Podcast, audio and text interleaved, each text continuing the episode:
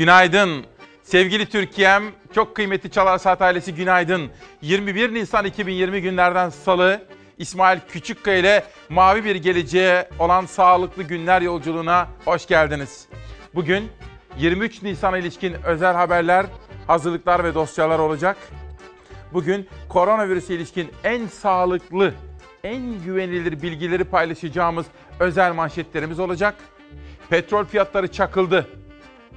İnanılmaz şeyler yaşanmakta. Petrol piyasasındaki çöküntü ve bunun piyasalara yansımasını konuşacağız. Çok değerli bir konuğum olacak bu konuda. Bunun dışında tarım, üretici ve esnafa ilişkin özel haberler, köşe yazıları derleyip toparladık. Tutuklu gazeteci arkadaşlarımıza ilişkin yükselen sesler var. Onları sizlere aktaracağım. 23 Nisan, 24 Nisan sokağa çıkma yasağı var. Bunu eleştiren bir gazeteci var Emin Çöleşan. Net söylüyor ona bakacağız. Bu kararı destekleyenler var. Ne söylüyorlar ona bakacağız. Ve önümüzdeki hafta sonu yine sokağa çıkma yasağı olacak. Ve bugün diyoruz ki devlet millet içindir.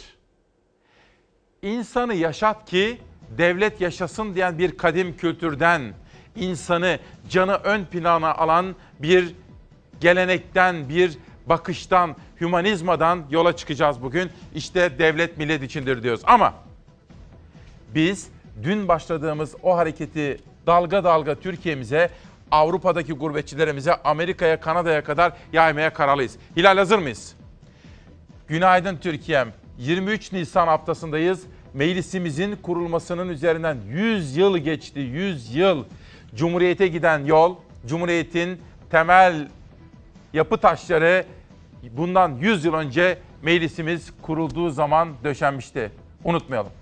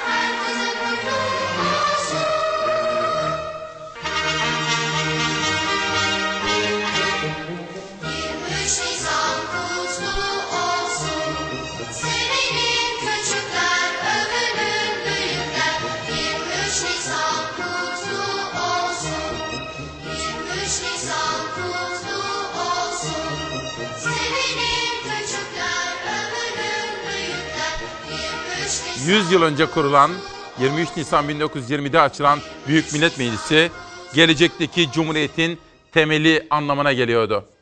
O günkü koşullar Lord Kinross'tan bugün alıntılar yapacağım ve bu arada sizlerden gelen fotoğraflar, videolar.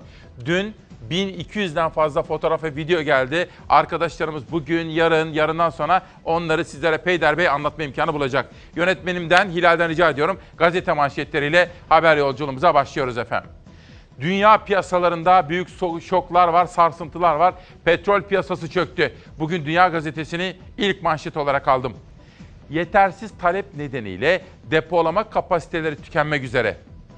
Batı Teksas petrolü 22 yılın dip seviyesinde diyor efendim bakın. İşte bugün petrol fiyatlarının yansımasını bizleri nasıl etkileyeceğini sizlere çok detaylı olarak aktaracağım. Ve ayrıca Durmuş Yılmaz, uzun yıllar ekonomi yönetiminde çok güven veren bir isim olan Durmuş Yılmaz'la bu konunun Türkiye'ye ve dünyaya yansımalarını konuşacağız. Bugünkü yürüyüş güzergahımdaki temel konulardan biri bu. Petrol fiyatları çakıldı. Bu piyasaları nasıl etkileyecek? İlerleyen dakikalarda bunu çok detaylı olarak göreceğiz. Dünyadan geçelim Hürriyet gazetesine. Dün sizlere söylemiştik. Önemli bir gelişme demiştik. Acaba 23 Nisan ne olacak diye sormuştuk. 4 gün sokak yasak. 30 büyük şehir ve Zonguldak'ta hafta sonları uygulanan sokağa çıkma yasağı 23 Nisan nedeniyle bu hafta 4 gün sürecek. Kararı Cumhurbaşkanı Erdoğan duyurdu diyor efendim. Peki o halde hiç vakit yitirmeden günün ilk manşetini hep beraber atalım. Korona ile mücadelede dünden yani 20 Nisan'dan 21 Nisan'a geçerken neler yaşandı? test sayımızı günde 40 bin düzeyine çıkardık. Test vaka oranımız azalıyor. İyileşen hasta sayımız katlanarak artıyor. 1454 hasta daha iyileşti. Tablonun iyileşenler hanesindeki toplam sayı 13.430'a ulaştı. Türkiye'nin güncel koronavirüs tablosunu Sağlık Bakanı Fahrettin Koca sosyal medyadan duyurdu. Bu hususlarla ilgili gelişmeler Sağlık Bakanlığımız tarafından her akşam kamuoyuyla paylaşılıyor. Bugün 1454 hastamız daha şifa buldu. En az virüs kadar ısrarcı olmalıyız. Bu savaşı sağlık ordumuzun özverisi ve tedbirlere bağlılıktaki ısrarımızla kazanacağız. Tedbirlere bağlı kalmanın gerekliliğinin altını çizdi Sağlık Bakanı. 20 Nisan'ın koronavirüs tablosuna göre 39.703 test yapıldı. 4.674 yeni hasta tespit edildi. 123 kişi daha can verdi koronavirüs nedeniyle.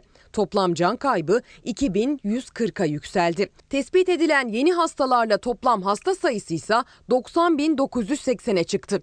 Hastaların 1909'u yoğun bakımda tedavi ediliyor. 1033'ü ise solunum cihazı desteğiyle hayata tutunuyor. Buna karşılık yoğun bakımda ve solunum cihazına bağlı olan hastalarımız ile vefat eden hasta sayımız aynı düzeyde devam ediyor.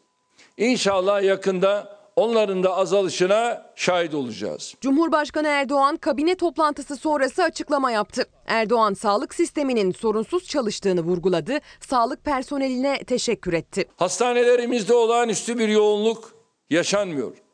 Sağlık personelimiz canla başla görevlerini yürütüyor. Bu vesileyle bir kez daha tüm sağlık personelimize şahsım, milletim adına şükranlarımı sunuyorum. Gelişmiş ülkelerin dahi çaresiz kaldığı bir dönemde Türkiye en küçük bir sıkıntıya, krize, kaosa meydan vermeden hamdolsun sağlık hizmetlerini kesintisiz sürdürmüştür. Bugünkü manşetimiz devlet millet içindir diyoruz ve işte Milli Egemenlik Haftası'nda meclisimizin 100. yılında size çok özel sürprizler hazırladım. Hatta bir tane de eski bakanlarımızdan Cavit Çağlar da kendisinin çok etkilendiği bir videoyu bana yolladı. Size onu da aktarma imkanı bulacağım Atatürk'le ilgili.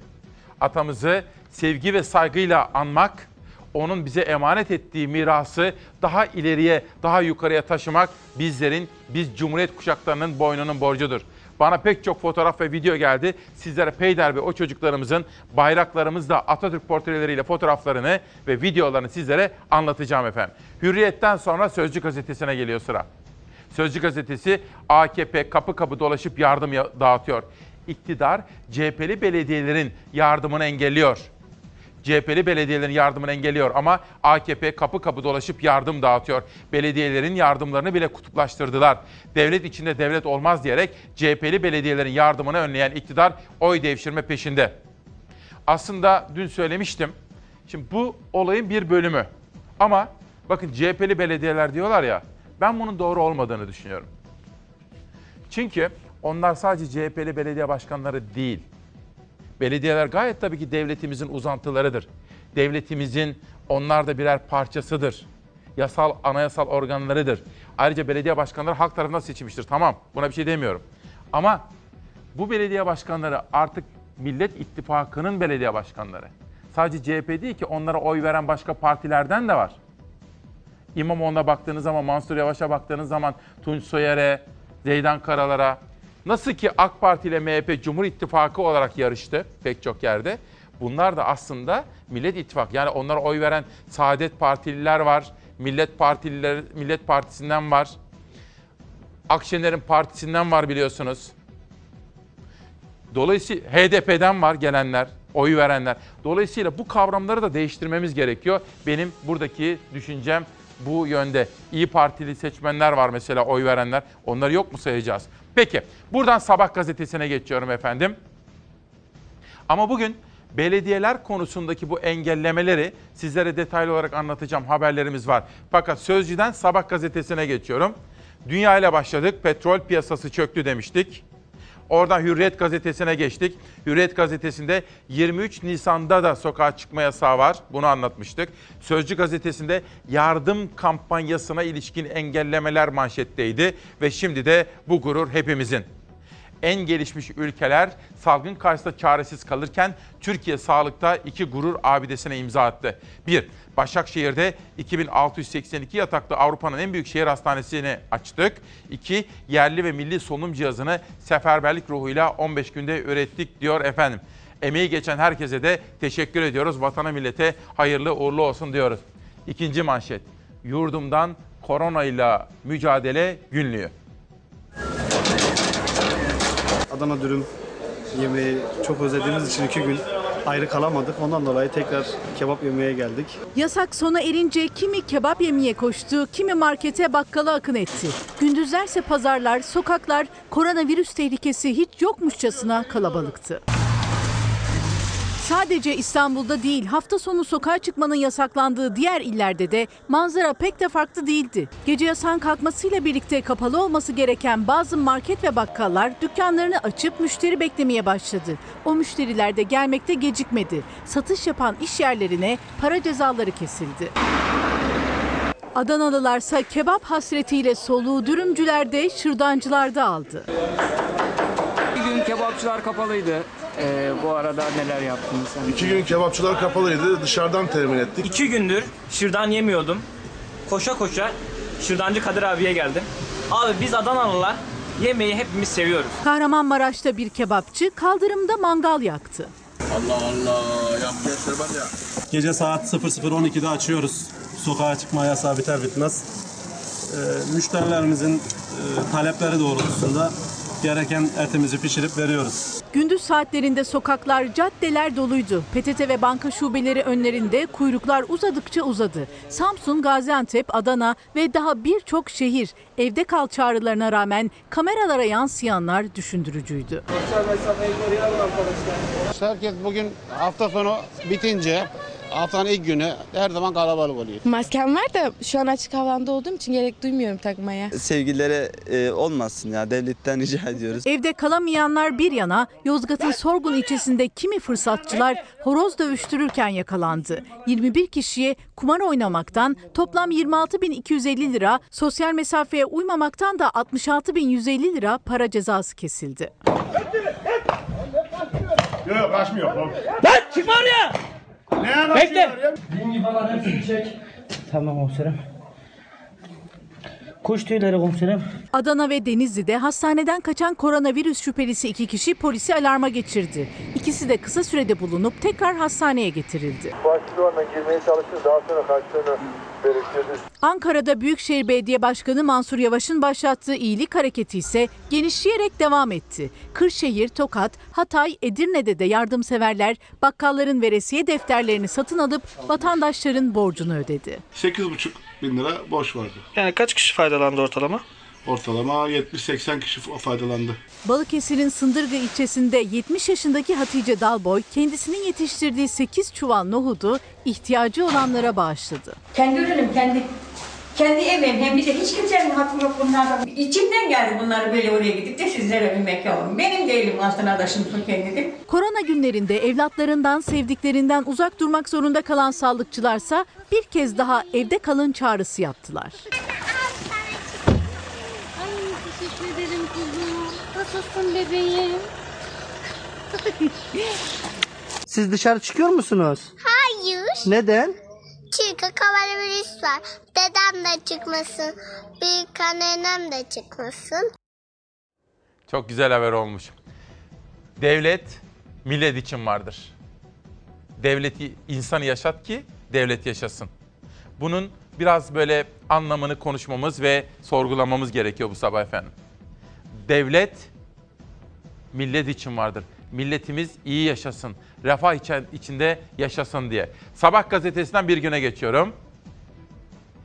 Hayal satmayın, yurttaşa çare olun diyor. Bilim, akıl, halk yok, sadece hamaset var. Saray hükümeti elde tek bir bilimsel veri olmaksızın bir aya her şeyin normale döneceğini söylüyor. Yetmiyor, ülke şahlanacak diye ekliyorlar. Ne yaşanan felakette ne de gelecek olanla ilgileniyorlar. Başta Erdoğan olmak üzere saray kabinesi hep bir ağızdan Türkiye'nin salgınla mücadelede ne kadar başarılı olduğunu, bu süreçten nasıl karlı çıkılacağını anlatıyor. Bakanlar çıkıp kredilerle ticarete ve sanayiye kan verdiklerini, tarımsal üretimde hiçbir sorun yaşanmadığını, turizm sezonunun Mayıs ortasında başlayacağını anlatıyor. Sağdan gelen haberler ise bakanları yalanlıyor. İş yerleri kapandı. Üretici bırakın hasadı tarlasına inemiyor. Oteller, tur operatörleri birer ikişer iflasını açıklıyor. AKP'li Cumhurbaşkanı Erdoğan yurttaşın hayatını kolaylaştıracak, ekonomik sorunları çözecek paketler sunamayınca hayal satmaya karar verdi. Salgınla mücadele için iki bayram birden diyerek 20 Mayıs'a gün veren Erdoğan bir yandan da koronavirüs için kurulan ve en erken Haziran ayında açılacak hastanelere işaret ediyor. Sağlık çalışanları ısrarla başta maske olmak üzere koruyucu ekipman talep ederken şehir hastanesi açılışında saç ekimi ve estetik operasyonların yapılacağı sağlık turizmi anlatılıyor diyor. Gazete birinci sayfasında çözüm bekleyen sorunlar başlığı altında 3 ayrı fotoğrafa ve başlığa dikkat çekiyor. 1. İşsiz ordusuna 5 milyon yeni işsiz daha eklenebilir. 2. Salgın fabrikalarda özgürce kol geziyor. 3. Yayıncılar isyanda 3 ay ancak dayanırız diyor. Özellikle basılı medya organları ve yayın evleri çok zor günlerden geçmekte. Bir de Milliyet gazetesine geçip olayın daha ışıltılı, daha pozitif tarafına bir bakalım. Milliyet gazetesi 59 ülkeden dev tahliye manşetiyle çıkmış bu sabah. Türk Hava Yolları koronavirüs salgını ile birlikte bulundukları ülkelerde mahsur kalan 25 bin Türk vatandaşını Ramazan öncesinde Türkiye'ye taşıyor. Tabi Umre'de, Umre dönüşünde yapılan hata tekrarlanmıyor. Yurt dışından tahliye edilip Türkiye'ye getirilen yurttaşlarımız farklı illerimizde karantina altına alındı. Bu da gereken derslerin çıkarıldığını gösteriyor efendim. Biraz sonra Durmuş Yılmaz'la konuşacağız. Hani o kriz zamanlarında ekonomi yönetiminin başında güven veren açıklamaları vardı, güven veren uygulamaları vardı. O mütevazı bildiğimiz isim. Akşener'in ekonomi kurmayı Durmuş Yılmaz'la bugün petrol fiyatlarındaki çakılmayı ve bunun piyasalar etkilerini konuşacağız. Hilal hazır mıyız? Dünyada petrol fiyatları çakıldı. Zafer Söken haberini yaptı. İzliyoruz. Petrol fiyatları eşi benzeri görülmemiş derecede değer kaybetti. Amerikan ham petrol varil fiyatı tarihte ilk kez eksiye düştü. Dünya petroldeki rekor düşüşün şokunu yaşadı.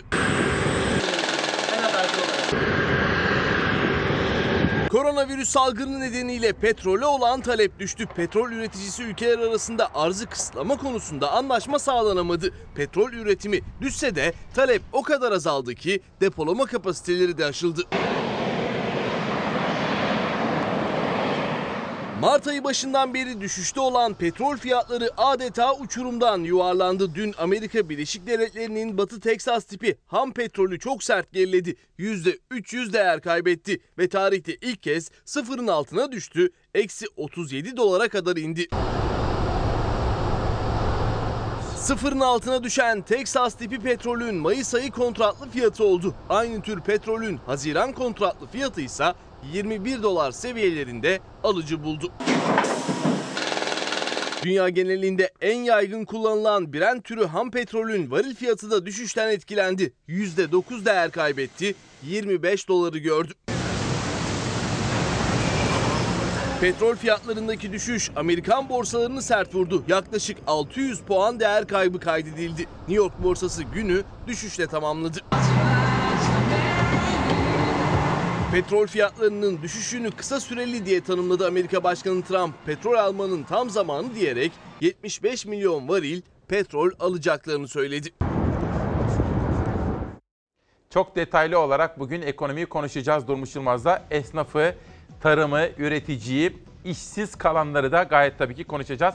Başka yerlerde konuşmadıklarını bildiğimiz için bizim Türkiye'nin kanalı, Türkiye'nin nefes alma borusu olarak buradaki sorumluluğumuz büyük. Durmuş Yılmaz da bugün esnafı da işsizi de konuşacağız efendim. Almanya'da Maruf Ataoğlu var. Evlatları babalarının doğum gününü kutluyorlar. Tabii koronavirüs nedeniyle yurt dışına da gidemiyorlar. Babaların yanına gidemiyorlar. Ama biraz sonra sizlere anlatacağım. Maruf Bey'in de doğum günü kutlayacağız. Ayhan Yurdakul. İsmail Bey, devletimizi hissetmek istiyorum. Hissedemiyoruz. Kredi kartı borçlarımız şişti. Aç kalacağız. Ne yapacağız diye soruyor Ayhan Yurdakul Twitter'daki mesajında. Milliyetten sonra Cumhuriyet'e geçiyorum. Cumhuriyet gazetesinde bir manşet dikkatimi çekti. Bu tabloya sevinemedik. Sibel Bahçetepe'nin haberi. uzmanlar salgın verileri şeffaf değil, rehavete kapılmayın diye uyarıyorlar. Salgına karşı etkin önlemlerin bir türlü devreye sokulmadığı Türkiye'de virüs bulaşan kişi sayısı Çin'i de geçti. Enfeksiyon hastalıkları ve klinik mikrobiyoloji uzmanı Profesör Doktor Özlem Azap, salgının kontrol altına alındığını duymayı çok istediklerini belirterek ama ama böyle olduğunu sanmıyoruz ve sevinemiyoruz. Veriler yeterli değil diyor.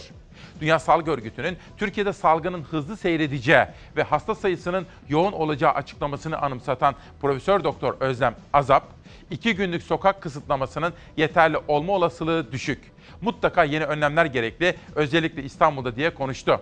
Özlem Hoca'yı İsmail Küçükkaya ile Çalar Saat'ten hatırlayacaksınız. Kendisini iki kere burada ağırlamıştık. Ben de zaman zaman kendisini arayarak gelişmeler konusunda bilgi almaya çalışıyorum. Böyle 9-10 hocamız var. Bilgilerine çok itimat ettiğim onları gerek buraya davet ediyorum. Gerekse de akşam üzerleri arayıp notlar alıp sizlere küçük küçük notları anlatmaya gayret ediyorum. Bu arada bugün Cumhuriyet Gazetesi'nde bir yazı dikkatimi çekti. Emre Kongar dünya çapındaki bilim insanımız Haberal Hoca'dan bahsediyor. Haberal Hoca ile sohbet etmiş koronavirüs konusunda ve Haberal Hoca da bu salgının başka potansiyel salgınların da insanın oburluğu, insanın hırsı, doğaya karşı vandalca tutumundan kaynaklandığının altını çiziyor. Doğamızı korumamız gerekiyor diyor Mehmet Haberal hocamız. Bugünkü Cumhuriyet'te yazı var efendim bu konuda. Cumhuriyet'ten Pencere gazetesine geçiyorum. Pencere gazetesi savaş baltasını çıkardı diyor. Kabine toplantısı sonrasında koronavirüs salgınını ve alınan tedbirleri anlatan Cumhurbaşkanı Erdoğan CHP'ye çok sert yüklendi. Salgın öncesi siyasi atmosferi hatırlatan konuşmasında Erdoğan belediyeler için PKK ve FETÖ benzetmesi yaptı. Cumhurbaşkanı belediyelerin faaliyetlerini eleştirirken sorun ekmek dağıtmak değil, bunu şehirdeki diğer faaliyetlerle uyumsuz, plansız yapmaktır. Erdoğan bunu PKK'nın ve FETÖ'nün de denediğini ve başarısız olduğunu söyledi. Ben açık söyleyeyim. Bana da sorular geliyor bu konuda. Çok açık açık söyleyeyim efendim. İktidarın belediyeleri engelleyen bu tutumunu doğru bulmuyorum. Yakışık bulmuyorum. İçinden geçtiğimiz bu zorlu günlerde milli dayanışma ruhuna uygun bulmuyorum. İktidar dediği dedik tamam ama yaptıklarının doğru olmadığını düşünenler var benim gibi. Ben böyle düşünüyorum efendim. Yanlış yapıyorlar. Oysa ulusal seferberlik duygusuyla gücümüzü birleştirmeli. İktidar da bizim, belediyeler de bizim, sivil toplum da bizim. Halk bizim, halk. Halka hizmet etmemiz gerekiyor. Benim düşüncem bu şekildedir ama iktidar bu tarzda bir politika izlemeyi tercih ediyor. Şimdi dünyadaki gelişmelere de şöyle kısaca bir bakmak istiyorum. Beyza Gözeyik de bütün dünyada meydana gelen gelişmeleri sizler için derleyip toparladı. Bunları bir kaldıralım Hilal. Dünyanın gazeteleri hazır mı? Elinizde geldi mi? Tamam alalım. Devlet millet içindir. Bugünkü manşetimiz. Bugünkü manşetimizde danışmanımdan aldım. Söyleyeyim Nihal Kemaloğlu. Aslında şöyle çıktı. Hani ben sizlere her şeyi anlatıyorum hikayesini. Danışmanım dedi ki mevzu bahis halksa. Ben de buradan düşünüyorum, düşünüyorum, düşünüyorum, tartışıyoruz, ediyoruz. Öyledir, böyledir, öyledir, böyledir derken işte böyle bir manşet ortaya çıktı. Çünkü devlet sizin içindir efendim. Siz devlet için değilsiniz, hayır. Biz hepimiz iyi yaşamalıyız. Devlet bizim ortak organizmamız. Bizim refahımız ve sağlığımız için var. İşte bakın El Mundo gazetesiyle başlıyorum. Fotoğrafa şöyle bir bakınız. El Mundo gazetesi bugün bir tarihi nüshayla çıkmış ve virüsün silemediği hayatlar diye bir manşet atmış. Bu gördükleriniz İspanya'da hayatını koronavirüsten kaybedenlerin fotoğrafları efendim. Geçiyorum The Guardian gazetesine. The Guardian gazetesinde sağlıkçılar, onlar bizim kahramanlarımız, dünya genelinde kahramanlarımız. Aslında onlar ölüme alışıklar ama bu kadar yoğun bir şekilde salgın şeklinde ölüme alışkın değiller onlar efendim. Peki şimdi sıra geldi 20 Nisan'dan 21 Nisan'a geçerken küresel çapta pandemi yani salgınla mücadele konusunda hazırlanan manşete. Avrupa'da sıkı karantina önlemleri etkisini göstermeye başladı. Vaka ve can kayıpları düşüşe geçti. Bazı ülkeler kısıtlamaları gevşetmek için ilk adımı attı. İş yerleri ve okullar kademeli olarak açıldı. Covid-19 nedeniyle ölenlerin sayısı dünya genelinde 170 bini geçti. 2,5 milyona yakın vaka kaydedilirken 648 bin kişi hastalığı yendi. Salgında en fazla can kaybı Avrupa'da yaşandı. 100 binin üzerinde kişi öldü. Kıta genelinde toplam can kaybında İtalya başı çekerken onu İspanya, Fransa ve İngiltere izledi. Sokağa çıkma yasakları ve kısıtlamalar Avrupa'nın birçok ülkesinde etkisini gösterdi. Özellikle İspanya ve İtalya'da son günlerde hem yeni vaka hem de can kaybı sayısı düşüşe geçti. Virüsle mücadelede umut verici gelişmeler yaşanınca bazı ülkeler uygulanan yasak ve kısıtlamaları kademeli olarak kaldırmaya başladı. Bu ülkelerden biri 4862 kişinin hayatını kaybettiği Almanya. Almanya'da kapalı alanı 800 metrekareden küçük işletmelerle aralarında kitapçıların olduğu bazı dükkanlar yerinden açıldı. Okul ve üniversitelerin 4 Mayıs'tan sonra kademeli olarak eğitime başlaması planlanıyor. Başbakan Merkel ise eyaletlere önlemlerin gevşetilmesi sürecinde çok hızlı adımlar atılmaması uyarısı yaptı. Çekya'da otomobil bayileri ve pazar yerleri açılırken Norveç'te anaokullar, Danimarka'da ise anaokullar ve ilkokullar eğitime başladı. Yasakların sürdüğü Fransa'nın başkenti Paris'e karıştı. Gece yarısından sonra sokağa çıkan göstericiler polisle çatıştı. Olayların nedeni ise bir polis aracının yasakların başlamadığı saatte motosikletli bir gence çarparak onu ağır yaralaması. Öfkeli grup polislere taş ve havai fişeklerle saldırdı. Bazı araçlar ateşe verildi. Fransız polisi ise göstericilere göz yaşartıcı gazla karşılık verdi. Virüs yasaklarını öfkenin yükseldiği bir diğer ülke ise salgının merkez üssü Amerika. Hayatını kaybedenlerin 42 bini geçtiği ülkede koronavirüs karantinasına karşı protestolar sürüyor. Başkan Trump'ın destek mesajları sonrası gösteriler ülke çapına yayıldı. Sokaklara çıkanların sayısında artış olurken aralarında çok sayıda silahlı protestocunun bulunduğu görüldü. Covid-19 önlemlerinde tepkinin görüldüğü bir diğer ülke Brezilya. 3000'e yakın kişinin öldüğü ülkede devlet başkanı Bolsonaro ve sıkı karantina uygulayan eyalet valileri karşı karşıya geldi. Karantina karşıtı gösteriye katılan Brezilya lideri maske takmadı, sosyal mesafe kuralını hiçe saydı. Konuşması sırasında sık sık öksürdüğü dikkat çeken Bolsonaro, Brezilya Ulusal Kongresi'ne askeri müdahale isteyen göstericilere destek verdi.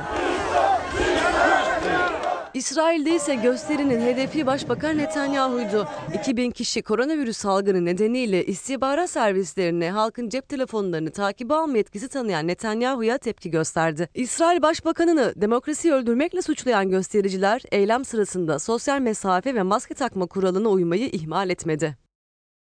Türkiye'den ve dünyadan gelişmeleri sizlere aktaracağım. Dün bir vesileyle tanıştım. Erzincanlı Behçet kardeşim, emekçi ve onun yeğeniyle de tanıştım. Eray'la. Biraz sonra bahsedeceğim efendim. Ada diyor ki İsmail Bey devlet millet içindir diyorsunuz ama sanki bizde işler tersine dönmüş diyor. Sema yardım yapan halka ekmek dağıtan belediyelere PKK demek FETÖ demek ne alaka abi diye söylüyor. Belediyeler yasal seçimlerle halk iradesiyle seçilmedi mi? Anayasal kurumlar değil mi? Onlar mali hizmet vermekle görevlendirilmiş anayasal kurumlar değil mi diyor bakın Sema kardeşim. Çok haklı. Bu arada bugün Emin Çeleşan iktidarın 23 Nisan'a ilişkin politika ve uygulamalarını, aldığı kararları, yaptığı açıklamaları eleştiriyor Sözcü'deki yazısında. Ve 23 Nisan coşkusunun kutlanması gerektiğini söylüyor. Bugün CHP lideri de bir açıklama yaptı. Mustafa Şentop'a da tepki gösteriyor CHP'liler. CHP lideri dedi ki 23 Nisan günü ben parlamentoya gideceğim. Bu tarihi günde oradaki konuşmayı yapacağım. Bütün arkadaşlarım da orada olacak dedi efendim. Bu da son dakika gelişmesi olarak ajanslarda. Şimdi Alanya'dan benim meslektaşım, arkadaşım Mehmet Ali Dim. Ağırlıklı olarak hani fotoğrafları da şöyle bir görmek istiyorum. 23 Nisan 1920'nin 100. yılına coşku yerine virüs kabusu ile gidiyoruz maalesef. Ama halkımız izolasyonda da coşku ve heyecanı yaşıyor. Alanya'da yaşayan Özgür Çakan ve çocukları evinin damında hazırladığı pankartlarla oturduğu apartmanı böyle süsledi. Bütün Türkiye'den fotoğraflar geliyor bu konuda efendim. Geçelim. Deniz Ülke Arıbağ'ın ekmek, yardım kolisi, maske dağıtma gibi faaliyetleri bile paralel devlet olarak nitelendirmek, gerçek paralel tehlikesini hafifletmenin ve hatta meşrulaştırmanın dışında bir işe yaramaz diyor. Çok doğru bence de. Eğer şimdi belediyelerin böyle faaliyetlerini yok FETÖ yok PKK falan dersek Millet İttifakı'nın belediyelerinin yaptığı çalışmaları da engellemeye kalkarsak o zaman paralel devlet dediğimiz yapı sevinmez mi? Deniz Ülke Arıban bunu hatırlatıyor. Fatih Yaşlı, muhalefet belediyelerinin dayanışma ve bağış kampanyaları milli görüş geleneğinin 25 yıldır elinde tuttuğu yoksula ulaşma araç gereçlerini alıyor ve sadaka üzerinden seçmen yaratma mekanizmasını yani iktidarı iktidarda tutan şeyi kırıyordu ki müdahale geldi diyor. Yani aslında şunu söylemeye çalışıyor. Başka paylaşımları da var. Özet yapayım. İktidar yardımları sadece kendisinin yapması gerektiğini, buna göre bir planlama uyguluyor diyor. Muhalefet partilerinin Millet İttifakı'nın belediye başkanları halka sosyal yardımlarla ulaşınca iktidarın siyasi hesapları bozuluyor diyor Fatih Yaşlı. 7-8 ayrı tweet'i var. Arman Çağlayan, ekmek dağıtmak neden paralel yapı kurmak oluyor anlamadım ben. Lütfen anlayan birisi varsa bana izah edebilir mi? Mesela Kayseri Belediyesi'nin yapabildiği bir şeyi Mersin Belediyesi'nin neden yapamadığını anlayamıyorum. Gerçekten kafam basmıyor bu duruma diyor. Korkut, İsmail Bey, ben İstanbul Avcılar'dan yazıyorum. Günaydın. Sizden ricam ben böbrek nakilliyim. Eşim işsiz kaldı. Kiracıyım ve 5 yaşında oğlum var. Lütfen ulaşılmasını istiyorum. Bize illaki televizyonlara mı çıkalım? Lütfen kiramız, elektrik, su, doğalgaz birbirine karıştı. Lütfen diyor. Bakın geçinemeyen bir yurttaşımızın sesi bana ulaştı. Şamil Tayyar, Şimdi hafta sonunda bazı fotoğraflar paylaşıldı. Cumhurbaşkanı Erdoğan'la fotoğraf paylaştılar. Şamil Tayyar da tabii bir gazeteci zekasıyla şunu soruyor. O da AK Partili biliyorsunuz. Cumhurbaşkanımızla fotoğraf olan dostlar sıraya girmiş. Çok şık. Bir de 15 Temmuz gecesi HTS kayıtlarımızı paylaşma imkanımız olsa da ne iyi olurdu. Sevgimizi taşlandırırdık. Yani diyor ki 15 Temmuz hain FETÖ kalkışmasında millet neredeydi? Bugün Cumhurbaşkanı ile fotoğraf paylaşanlar o gece neredeydi acaba diye muazzam bir gönderme yapıyor Şamil Tayyar. O da bir AK Partili. Ve Deutsche Welle'den tatilini salgın öncesi satın alan müşterilerin paralarının iade edilmesini istemeye başlaması Türkiye'de turizm acentelerini zor duruma düşürüyor.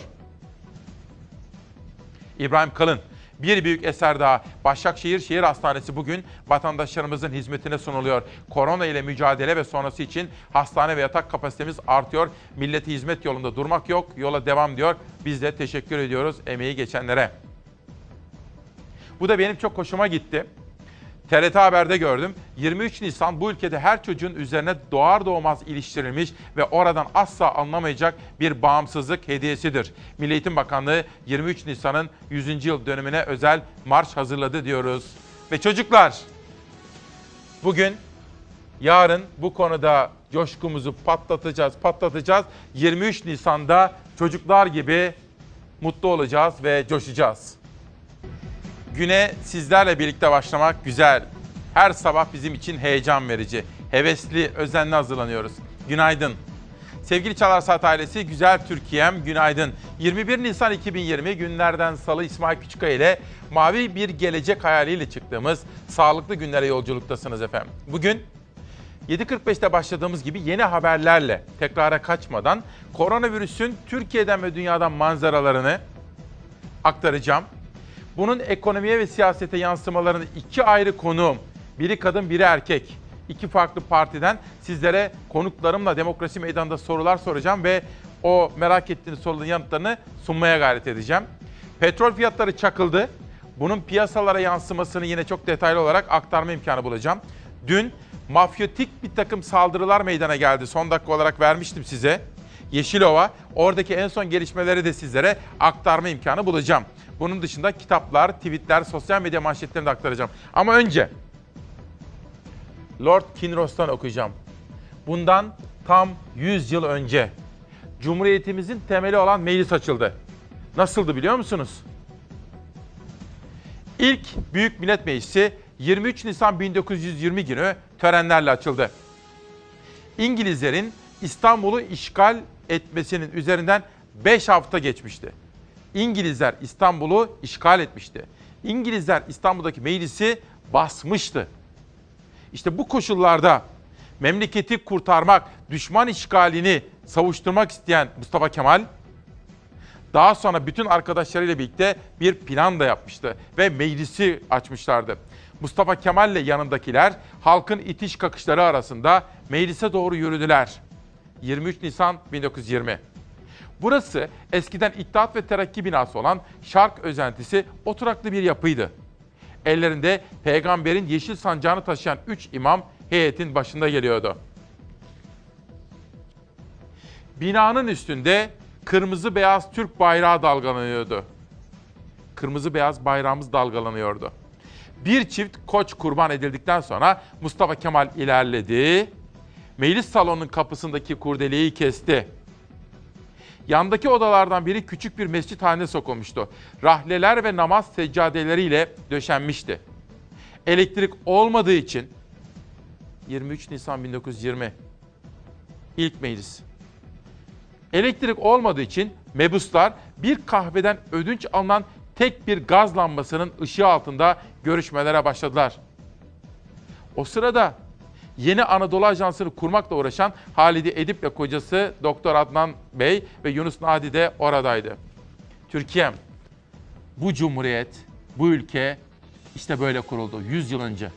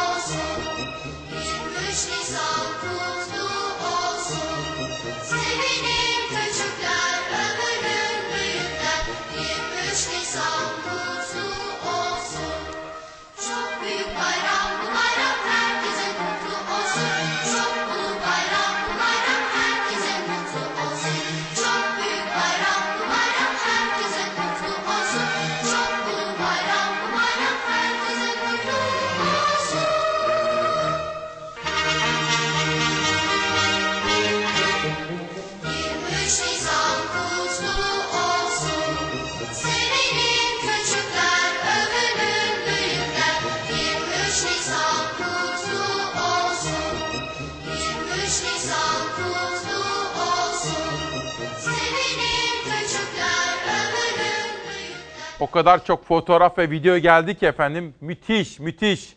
Bu arada üzerimde kalmasın. Evlatları Maruf Ataoğlu'nu doğum gününde kutluyorlar. Tabii olağanüstü günler yaşıyoruz. Babaları Almanya'da şu anda doğum günlerini kutluyorlar memleketten. Bu arada bakın Serra bana da gelen fotoğraflardan atamız, bayrağımız ve çocuklarımız.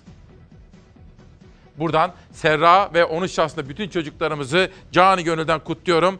Bugün, yarın ve yarından sonra bu hafta Milli Egemenlik Haftası çocuklarımızın videolarını Çalar Saat'te ve videolar olarak sizlere aktaracağım. Şimdi manşetler, ikinci tur. Devlet millet içindir. Millet devlet için değildir efendim. Devlet millet içindir. Peki bu mafyatik saldırılar var birkaç gündür. Kocaeli Ses Gazetesi'ne de saldırdılar dün. Evet, yerel gazeteye saldırdılar silahlı. Bir de bakın böyle bir olay meydana geldi. Pencere gazetesinden manşet okuyorum. Belediye başkanı ve eşi evlerinde silahlı saldırıya uğradı. Yeter, mesaj anlaşıldı dedim, bırakıp gittiler. Burdur'da dünyaca ünlü Salda Gölü'nün bulunduğu Yeşilova ilçe belediye başkanı ve eşi evlerinde silahlı saldırıya uğradı. İki kişinin gözaltına alındığı saldırıya ilişkin İçişleri Bakanlığı'ndan yapılan paylaşımda gelişmelerin takip edildiği bildirildi. CHP sözcüsü Faik Öztrak peşini bırakmayacağız dedi. Gerçekten mafyatik bir saldırı. Gerçi mafyatik diyorum ama mafya bile kadınlara dokunmaz biliyorsunuz değil mi? Yani o kadar alçalmışlar ki kadına da kurşun üzerine kurşun sıkıyorlar. Bu kadarını mafya bile yapmaz.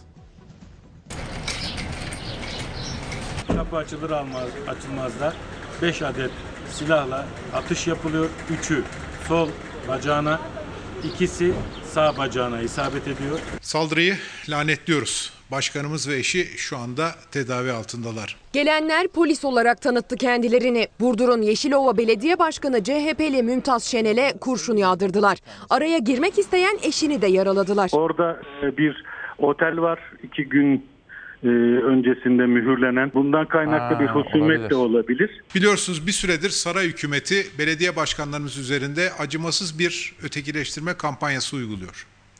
Bu tutum öyle anlaşılıyor ki bazı it kopuklara da cesaret vermiş. Geçtiğimiz hafta Salda Gölü'nde yaşanan skandalı kamuoyuna duyuran isimdi Burdur'un Yeşilova Belediye Başkanı Mümtaz Şenel. Şenel'in Yeşilova'daki evinin kapısı sabaha karşı saat 4.30 sularında çalındı. Gelenler silahlıydı. Başkan Şenel'e ve onu korumaya çalışan eşi Fatma Şenel'e ateş açtılar. Kapısı çalınarak e, kendisi dışarıya çağrılmış. E, polis olduklarını beyan eden yalan ifadeyle Bacaklarından vurulan Şenel çifti Burdur Devlet Hastanesi'nde tedavi altına alındı. Burdur Valiliği'nin açıklamasına göre olayın başlıca şüphelisi otel işletmecisi EE akşam saatlerinde Antalya'da iki silah ve 6 kişiyle birlikte gözaltına alındı. EE belediyeye ait oteli işletiyordu. Ancak otelin ruhsatı kaymakamlık bildirimiyle belediye başkanlığı tarafından iptal edilmişti. Olayın işlenmiş şekli, işleniş şekli itibarıyla mafyavari bir gözdağı vermekten e, ibaret olduğunu düşünüyoruz. CHP Burdur Milletvekili Mehmet Göker, Şenel çiftinin sağlık durumlarının iyi olduğunu söyledi. Saldırının ruhsatı iptal edilen otelden kaynaklanabileceğini ileri sürdü. Kanaatimiz yaklaşık e, bir üç gün, bir hafta öncesinde bölgede faaliyet gösteren bir oteli e, yasa dışı faaliyette bulunma gerekçesiyle başkanımız mühürleyip ruhsa- ruhsatını iptal etmişti. Otel işletmecisi şüpheli EE'nin olayın yaşandığı saatte Antalya'dan Yeşilova'ya geldiği, olaydan sonra plakasını kapatarak Antalya'ya geri döndüğü belirlendi.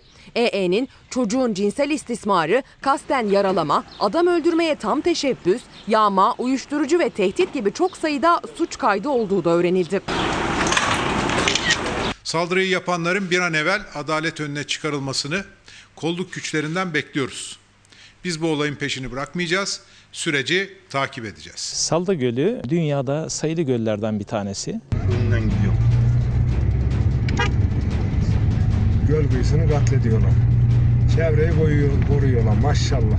Millet Bahçesi ihalesini alan firma kamyonlarla Salda Gölü'nün bembeyaz kumlarına girdiğinde skandalı ortaya çıkaran isimdi Burdur'un Yeşilova Belediye Başkanı Mümtaz Şenel. Türkiye'yi ayağa kaldıran olayın ardından Çevre ve Şehircilik Bakanlığı çalışmaları durdurmuş, sorumluları da görevden uzaklaştırmıştı. Burdur Valiliği, Yeşilova Belediye Başkanı Mümtaz Şenel ve eşinin silahlı saldırıda yaralanması olayının Salda Gölü ve yürütülen çalışmalarla ilgisinin bulunmadığını da açıkladı.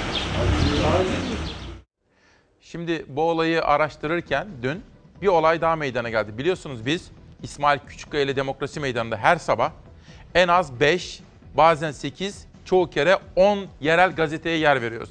Çünkü biz mahalli gazeteleri desteklemek istiyoruz. Abone olun efendim. Lütfen yaşadığınız ilde, ilçede birer gazeteye abone olun. Mahalli gazeteleri yaşatalım. Lütfen. Bakın bu arada İzmit'te günlük yayımlanan Ses Kocaeli gazetesinin binasına da ateş açıldı. Bu da dün tam da Yeşilova'da meydana gelen o saldırının üzerine denk geldi ve bizler de neler oluyor diye korkmaya, kaygılanmaya başladık efendim. Onun da altını çizelim. Biraz sonra sürpriz konuklarım var Demokrasi Meydanı'nda sizlere anlatacağım. Bir de tabii sizlerin yorumları benim için o kadar değerli ki eleştiri de dahil. Hepsi çok değerli. Yeter ki hakaret olmasın. Gelin hep beraber okuyalım. Bakın bir dakika önce gelmiş. Özlem Güler. Günaydın sevgili Küçükkaya. 23 Nisan kutlamalarımız için gösterdiğiniz hassasiyete minnettarız. Oğlum Arda Er, Cumhuriyet'in 100. yıl için aslında meclisimizin 100. yılı. Ama meclisimiz biliyorsunuz 23 Nisan 1920'de kuruldu. Cumhuriyet'in temelidir. Fotoğraflar sağlık çalışanları için. Tülin Hanım ne demiş? İsmail Bey, Lord Kinross ile 1968 yılında tanışma fırsatı buldum. İmzaladığı kitabı çaldırdım. Yaralarımı deştiniz diyor efendim bakın. Nihal Hanım, camilerden sela okunduğu gibi 23. Ulusal Egemenlik Bayramımız için 100. yılındayız. İstiklal Marşımız okutulsa, camilerden İstiklal Marşı okutulsa diyor Nihal Olcay. Canım yeğenim Göksu Nilhan Gürer de o da Zübeyde Hanım'ı canlandırmış. Atamızın kıymetli annesini canlandırmış. İşte sizlerden gelen fotoğraflar ve mesajlar benim için çok kıymetli. Karar Gazetesi. Şakası yok, Çin'i geçtik. Bu veri hepimize bir şey anlatıyor. Türkiye'de vaka sayısı 39 gün sonra salgının çıkış noktası olan Çin'i geçti. Kritik veri pik haftasına gidilirken oluşabilecek rehavetin bütün çabaları boşa çıkarabileceğini hatırlattı. Riskin hala yüksek olduğunu belirten uzmanlar da artış hızında yavaşlama gibi olumlu gelişmelerin etkisine kapılmadan tedbirlere sıkı sıkıya uyulması gerektiğini söyledi. Bakın ne kadar önemli. Trafik Şimdi hafta sonu kapalı tamam ama hafta içinde ne yapıyoruz? Yine sokaklardayız, yine trafikteyiz, yine sosyal mesafe kurallarına uymuyoruz. Karar Gazetesi uyarı dolu bir mesaj atmış. Bu arada Akif Beki de bugünkü yazısında Sağlık Bakanı'nın Fahrettin Koca'nın yaptığı açıklamalar. Mesela Fahrettin Koca iyi gidiyor mesela. Biraz önce bir arkadaşım Osman Bey sormuş bana. Fena değil değil mi diyor. Yok iyi gidiyor. Bakın bir yazı da göstereceğim. Akif Beki de Sağlık Bakanı'nın yaptığı açıklamayı hatırlatıyor. Rahmetli Özal'dan alıntısını. Diyor ki, devlet millet içindir. Millet devlet için değildir bugünkü yazısında. Ve bakın Fahrettin Koca yazısı Hasan Basri Yalçın da Sağlık Bakanı'nın kriz yönetim tarzını olumlu buluyor ve onu da destekliyor. Yıldızının parladığını belirtiyor bugünkü yazısında. İrdelemiş, analiz yapmış. Karardan geçelim Bir Gün Gazetesi'ne. Bir Gün Gazetesi'nde bir manşet. Verilere karartma, araştırmaya yasak. Salgın süreci ilk günden bu yana şeffaf şekilde yürütülmezken İstanbul'daki kamu hastanelerinin İl Sağlık Müdürlüğü'nden izin almadan COVID-19 ile ilgili araştırma yapması yasaklandı. İstanbul Tabip Odası yasağı yorumsuz ifadesiyle duyurdu diyor efendim. Ekonomiye bakacağım. Dünya Gazetesi geliyor. Kira davaları patlayabilir. Gayrimenkul Hukuku Derneği'ne göre işletmelerin %25'i kirasını ödeyemiyor. Salgın nedeniyle binlerce iş yeri faaliyetlerine ara verdi ya da durdurdu. Bu süreçte gerek iş yeri gerekse konut kiralarında ödemeler aksadı. Hukukçularla konuşmuşlar ve kira davalarının patlayabileceğini söylüyorlar efendim. Dünyadan bir sonraki gazetem olan Cumhuriyet Gazetesi'ne geçiyorum. Sonra Hürriyet Gazetesi'yle de devam edeceğim. Gördüğünüz gibi bu kuşakta 7 ayrı gazetenin ikinci manşetlerini sunuyorum. İlk turda 7 ayrı gazetenin ilk manşetlerini sunmuştum. Sonraki kuşakta da Yeni Çağ ve Türk'ün gazeteleri olacak. Barışların avukatları vazgeçti. Adaletten umut kesildi. Tahliye talepleri gerekçesiz geri çevrilen gazeteciler Barış Pehlivan, Barış Terkoğlu ve Hülya Kılınç'ın avukatları sulh ceza hakimliklerinden artık bir talepte bulunmayacaklarını açıkladı. Sistematik bir şekilde hukuka aykırı kararlar verildiğini belirten avukatlar tek beklentimiz iddianamenin yazılması diye konuştu efendim. Biliyorsunuz aralarında Murat Ağırel'in de olduğu çok sayıda gazeteci arkadaşımız adalet bekliyorlar cezaevinde. Şimdi onlar hapis hayatı yaşıyorlar efendim. Dün Cumhurbaşkanı Erdoğan'ı dinledik. Tabii çok büyük bir dikkatle dinledik. Verdiği açıklamaların ilk manşetini sunduk. Neydi o hatırlıyorsunuz? Önce 23 Nisan, 24 Nisan, 25 ve 26 Nisan'da sokağa çıkma yasağı var. Bu arada Emin Çöleşan iktidarın 23 Nisan kutlanmasın diye özel bir takım çabalar içerisine girdiğini yazıyor. Bugünkü yazısında Emin Çöleşan. Erdoğan'ın ikinci manşeti hastaneler sağlık yatırımlarıydı. Şimdi geldi Erdoğan'ın üçüncü manşetine. Hilal hazır mıyız? İzleyelim. Alalım. Teşekkür ederiz. CHP'li belediyeler ne yapıyor? Cumhurbaşkanlığını, Sağlık Bakanlığını, İçişleri Bakanlığını, diğer bakanlıkları, valiliği, kaymakamlığı hiçe sayarak kendi başlarına yardım toplamaya, ekmek dağıtmaya, hastane kurmaya, benzeri işler yapmaya kalkışıyorlar. Asli işlerini yürütemeyen CHP'li belediyelerin ısrarla ve salgınla mücadele kurallarını içe sayarak giriştikleri bu tür faaliyetlerin amacı halka hizmet vermek değil, şov yapmaktır. Cumhurbaşkanı Erdoğan yardım kampanyaları tartışması üzerinden CHP'li belediyelere zehir zemberek sözlerle yüklendi. Bu tür teşebbüsler geçmişte FETÖ ve PKK gibi örgütler tarafından da denenmişti. Bakanlar Kurulu toplantısı sonrası açıklama yapan Cumhurbaşkanı Erdoğan koronavirüsle mücadelede atılan adımları anlattı. Alınan tedbirleri açıkladı. Konuşmasının bir bölümünü ise CHP'ye ayırdı. Yardım toplama hesaplarına bloke konulmasına değindi. CHP'nin başını çektiği bir kesim yine bozgunculuk peşinde koşuyor. Devlet kuralları uygulayarak yardımları tek hesapta toplayınca da paralarımıza el konuldu yalanına sarıldılar. Devlet olarak biz kimsenin parasına el koymadık ve bu noktada da böyle bir yanlışın içerisine girmedik, girmeyiz. Erdoğan CHP'li belediyeleri şov yapmakla suçladı. Asli işlerini yapmıyorlar dedi. Toplu taşıma seferlerini hesapsızca azaltarak halkımızı mağdur ettiler. Biz şehir hastanelerini anlatırken onlar fuar merkezini veya merkezlerini panellerle bölerek Oralarda içindeki standları Sahra Hastanesi diye yutturmaya kalktılar. Sorun ekmek dağıtmak değil. Bunu şehirdeki diğer faaliyetlerle uyumsuz, plansız, programsız, izinsiz şekilde yapmaktır. Sorun vatandaşımız için sağlık tesisi hazırlamak değil, olmayan bir şeyi varmış gibi anlatmaktır. Sorun herhangi bir konuda farklı düşünmek, konuşmak, hareket etmek değil, yalan söylemektir. İftira atmaktır.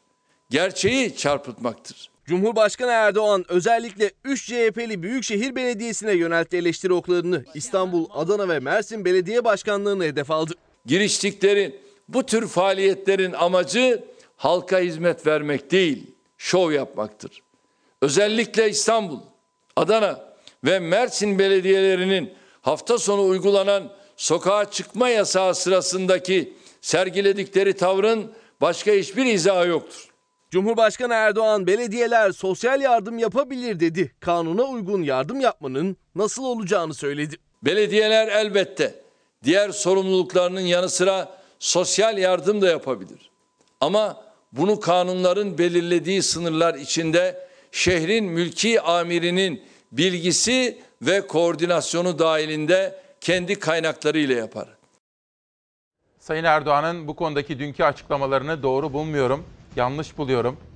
Siyasi açıdan da yanlış buluyorum. insani açıdan da milli birlik açısından da yanlış bulduğumu ifade etmek isterim efendim. Oysa birlik olma zamanı. Bırakalım belediye ekmek dağıtsın, yardım dağıtsın. Ne olur? Kime ne zarar olabilir ki efendim?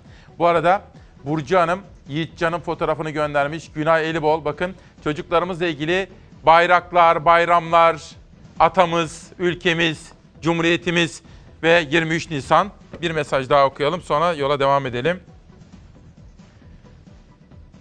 Bir saniyenizi alacağım. Evet. Peki. Bugün devlet millet içindir dedik. Halbuki siz beklersiniz değil mi? Bir cezaevinden gelen mektupla ilgili bir şey söyleyeceğim size. O Osman Bey'i okuduk. Bir de Mesut Bey'e bir bakalım. Sevgili İsmail Bey sen de saf saf soruyorsun.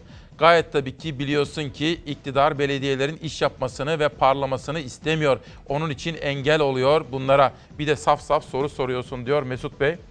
Ya benim işim soru sormak. Tabii benim de verdiğim, vereceğim yanıtlar var ama işte Osman Bey, Mesut Bey gibi düşünenler de var. Tabii ki ama iktidarın yanlış yaptığını görüyorum efendim burada. İktidar belediyeleri engellemek yerine işbirliği yapsa, onlara yol gösterse, önderlik yapsa çok daha iyi olabilir diyorum. Van sesi. Vaka sayısı katlanarak artıyor. Koronavirüslü hastayı gizleyen muhtarın işgüzarlığı sorunu büyüttü. Bakın. Oysa ayıplanacak, gizlenecek bir şey yok. Açık açık konuşalım, gereken önlemleri aldıralım. Geçelim Van'dan Gaziantep'e. Gerçek haber. Şantiyeler acilen durdurulmalı. İnşaat Mühendisleri Odası Gaziantep Şube Başkanı Gökhan Çeliktürk. Ve Sürmanşehir'e gittiğim zaman Büyükşehir arı gibi çalışıyor. Gaziantep Büyükşehir Belediyesi tarafından koronavirüs mücadelesi kapsamında alınan tedbirlerle boşalan sokaklar ve caddelerde altyapı ve üst yapı çalışmaları hız kazandırıldı diyor. Fatma Şahin iyi gidiyor efendim. Tıpkı Mansur Yavaş gibi o da başarılı belediye başkanları arasında yerini aldı. Pusulamız nedir? Pusulamız doğru haber. Batman'dayım. Uçak biletlerini arar olduk. Otobüs bileti 500 lira. Bakın fırsatçılık işte böyle bir şey. Oradan Batman'dan Bursa'ya geçiyorum. Bursalı esnaf destek bekliyor. Virüs salgını nedeniyle zor duruma düşen esnafın desteklenmesini isteyen BESOP Başkanı Arif Tak, esnafın çok zor durumda olduğunu, geri ödemesiz kira yardımı yapılması gerektiğini söylüyor. Bir de egemen diyorum. Sent pazarında 60 internete 180 lira. Mantı ve et köfteleri ile sakatat çorbalarının vazgeçilmezi sarımsak ABD doları gibi yükselişini sürdürüyor. Adana gazetesi Egemen. Geçelim Elazığ'a. Elazığ'daki Fırat gazetesi CHP'nin Elazığ'daki milletvekili Gürsel Erol, özelleştirilen tüm kurumlar kamulaştırılmalıdır ve kapatılan tüm kurumlar yeniden açılmalıdır. Devletin sosyal devlet olmaya dönmesi lazım diyor. Biraz sonra Ordu, İzmir gibi farklı illerimizden gazeteleri de sizlere aktaracağım. Bir soru soracağım. Benim üzerinde en fazla durduğum hususlardan birisi nedir? Hadi bana söyleyin. Kadın tamam. Başka? Başka? Tarım, tarım.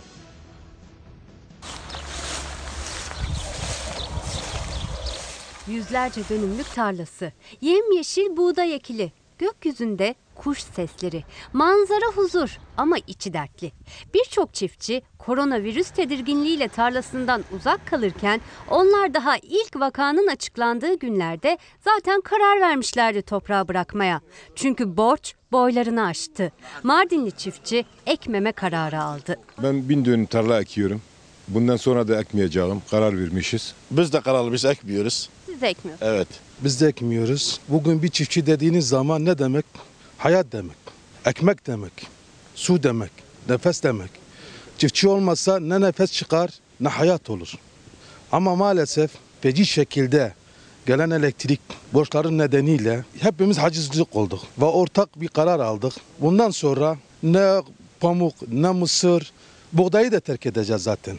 Mardinli çiftçinin tarlasında yeşeren son buğday. Hasattan sonra ikinci ürünü ekmeyecekler. İşin içinden çıkamadılar ama aslında matematik basit. Girdileri, özellikle de elektrik giderleri son 3 yılda kaldıramayacakları oranlarda zamlandı. Ektikleri ürünleri ise aynı fiyattan satıyorlar. Haliyle kazançları düştü. Hatta zarara döndü. Önce telaşı virüsü koronayı da geçti. Elektrik masrafıdır, gübresidir, mazotudur, işçiliğidir, biçeridir. Yani hepsi hepsi zarardır. Çiftçilikle uğraşan kim varsa zararı vardır. Kazanmıyoruz. Hepimiz aciz. Tarım Bakanlığı da aslında koronavirüs teyakkuzunda. Çiftçinin üretime devamı için destek programları açıklandı. 1 milyar 987 milyon lira ödeme yapılacağı duyuruldu. Üretici almaya da başladı. Ama Mardin'de o desteklere de elektrik borçları nedeniyle bloke konduğu iddia edildi. Ödenmeye başlandı ama maalesef sulu tarımla uğraşan hiçbir çiftçimizin mazot gübre desteği hesaplarına aktarılmadı. Direkt DEDAŞ'ın hesaplarına aktarıldı. Bu yükün altından kimse kalkamaz. Benim dört tane çocuk var, dört tane çocuk okuyor. Başka bir işiniz var mı gelir kaynağı? Yo bunun haberini kim çekecek? Çiftçinin ekmeme kararı Mardin'de 3 ilçeyi ve 1 milyon dönümün üzerinde araziyi kapsıyor. Ziraat odalarının verilerine göre 1 milyon 600 bin ton mısır, 230 bin ton da pamuk ekilmediği için toplanamayacak. Zarar sadece çiftçinin zararı değil. O tarlada çalışan işçi, zirai ilaç bayisi, mazot firmaları, nakliyeciler, hatta sanayiciler ve zincirin son halkasındaki tüketiciler bile etkilenecek durumdan. Şimdi burada bu buğday ürümese saman olmaz. Saman olmazsa inek olmaz. Şimdi bizim evlerde her bir evde 6-7 genç hepsi işsiz. Şu an 4 tane çocuğum var. Yani şu an şu giydiğim mont bile komşudan aldım. Hani kötü görünmesin diye temiz giyindik. Çiftçi bu durumda diyorsun. Çiftçi çok kötü durumda. Yani buna dur diyen yok. Sayın Cumhurbaşkanı bizim sesimizi duysun. Yani artık ne yapacağımızı şaşırdık. Tarım bizim için önemli. Şimdi cezaevinden gelen bir mektup var. Aybüke kardeşim yardımcı olacak. Bir hemşire, bir sağlık çalışanı Aysel Kandemir. 23 Nisan'ı kutlamaya hazırız. Sizler de vesile oluyorsunuz. Teşekkür ediyorum. Torunum Çınar, Çınar. Çınar'ın fotoğrafı geldi. Bunun dışında İlya Hazırbaş'ın fotoğrafı geldi ama biraz sonra. Şimdi önce Aybüke cezaevinden ne mektuplar gelmiş bugün? E, Bugün bir tane mektup var aslında cezaevinden. Aycan Çiçek, kendisi bir avukat ve Düzce'de kalıyor şu an. Öyle mi cezaevinde? kalıyor? Evet. Ha, avukat. E, çok önemli Soma davası gibi birkaç davada avukatlık yapmışlar. 18 arkadaşıyla birlikte gözaltına alınmışlar. 5'i salınmış ve bu infaz yasası hakkında bazı eleştirileri, var. Eleştirileri var. Peki. Bir de e, Ankara Devlet Bale sanatçısı Oğuz Bey size yazmış. Hatta size bir hediyesi var. 29 Nisan Ha, dur onu da göstereyim. dans günü için. Atamızla ilgili değil mi? Evet. Cumhuriyetimizin kurucusu büyük önderimiz Mustafa Kemal Atatürk'le ilgili. Bunu size armağan etmiş. Evet Mektubunda kendisine de teşekkür ediyorum. Bir Atatürkçü, bir sanat insanı. Halbuki sana da çok teşekkür ediyorum. Sağ ol, var ol. Evet şimdi dünyadaki gelişmelere bakacağım ve biraz sonra da bir bağlantı, daha doğrusu iki önemli canlı yayınımız olacak. Bunlardan biriyle başlayacağım. En son Le Monde gazetesinde kalmıştık. Bakın Le Monde gazetesi, Fransızların gazetesi, izolasyon ve artık gitgide durumun netleşmeye başladığının altını çiziyor Le Monde gazetesi. Sayfanın tam ortasında gördüğünüz fotoğrafta lideri olmayan bir dünya virüsle karşı karşıya. Gerçekten de o bilge liderlerden hiçbirisi şu anda dünyada yok. Maalesef dünya bilge liderlik eksikliği yaşamakta. Fransa'dan Almanya'ya geçiyorum. Der Tagesspiegel gazetesi maske kullanımına ilişkin bir haber. Maske kullanılması artık mutlak bir zorunluluk haline gelmiş durumda. Financial Times gazetesine geçtiğim zaman sabah sizlere çok erken saatlerde sunduğum bir haber. Petrol fiyatları çakıldı. Neredeyse sıfırın altında. Ama Haziran ayında ne olup biteceğine dair bir haber analiz de var. Ve bizim aldığımız petrol de Brent petrol de 26 dolara kadar geldi. Financial Times gazetesinde böyle bir haber var efendim. Saat 10 kuşağındaki konuğuma da bunu soracağım. Şimdi şöyle dünyaya bir bakalım. Dönüşte bugünkü Demokrasi Meydanı konuklarından ilkiyle bir kadın siyasetçiyle karşınızdayım.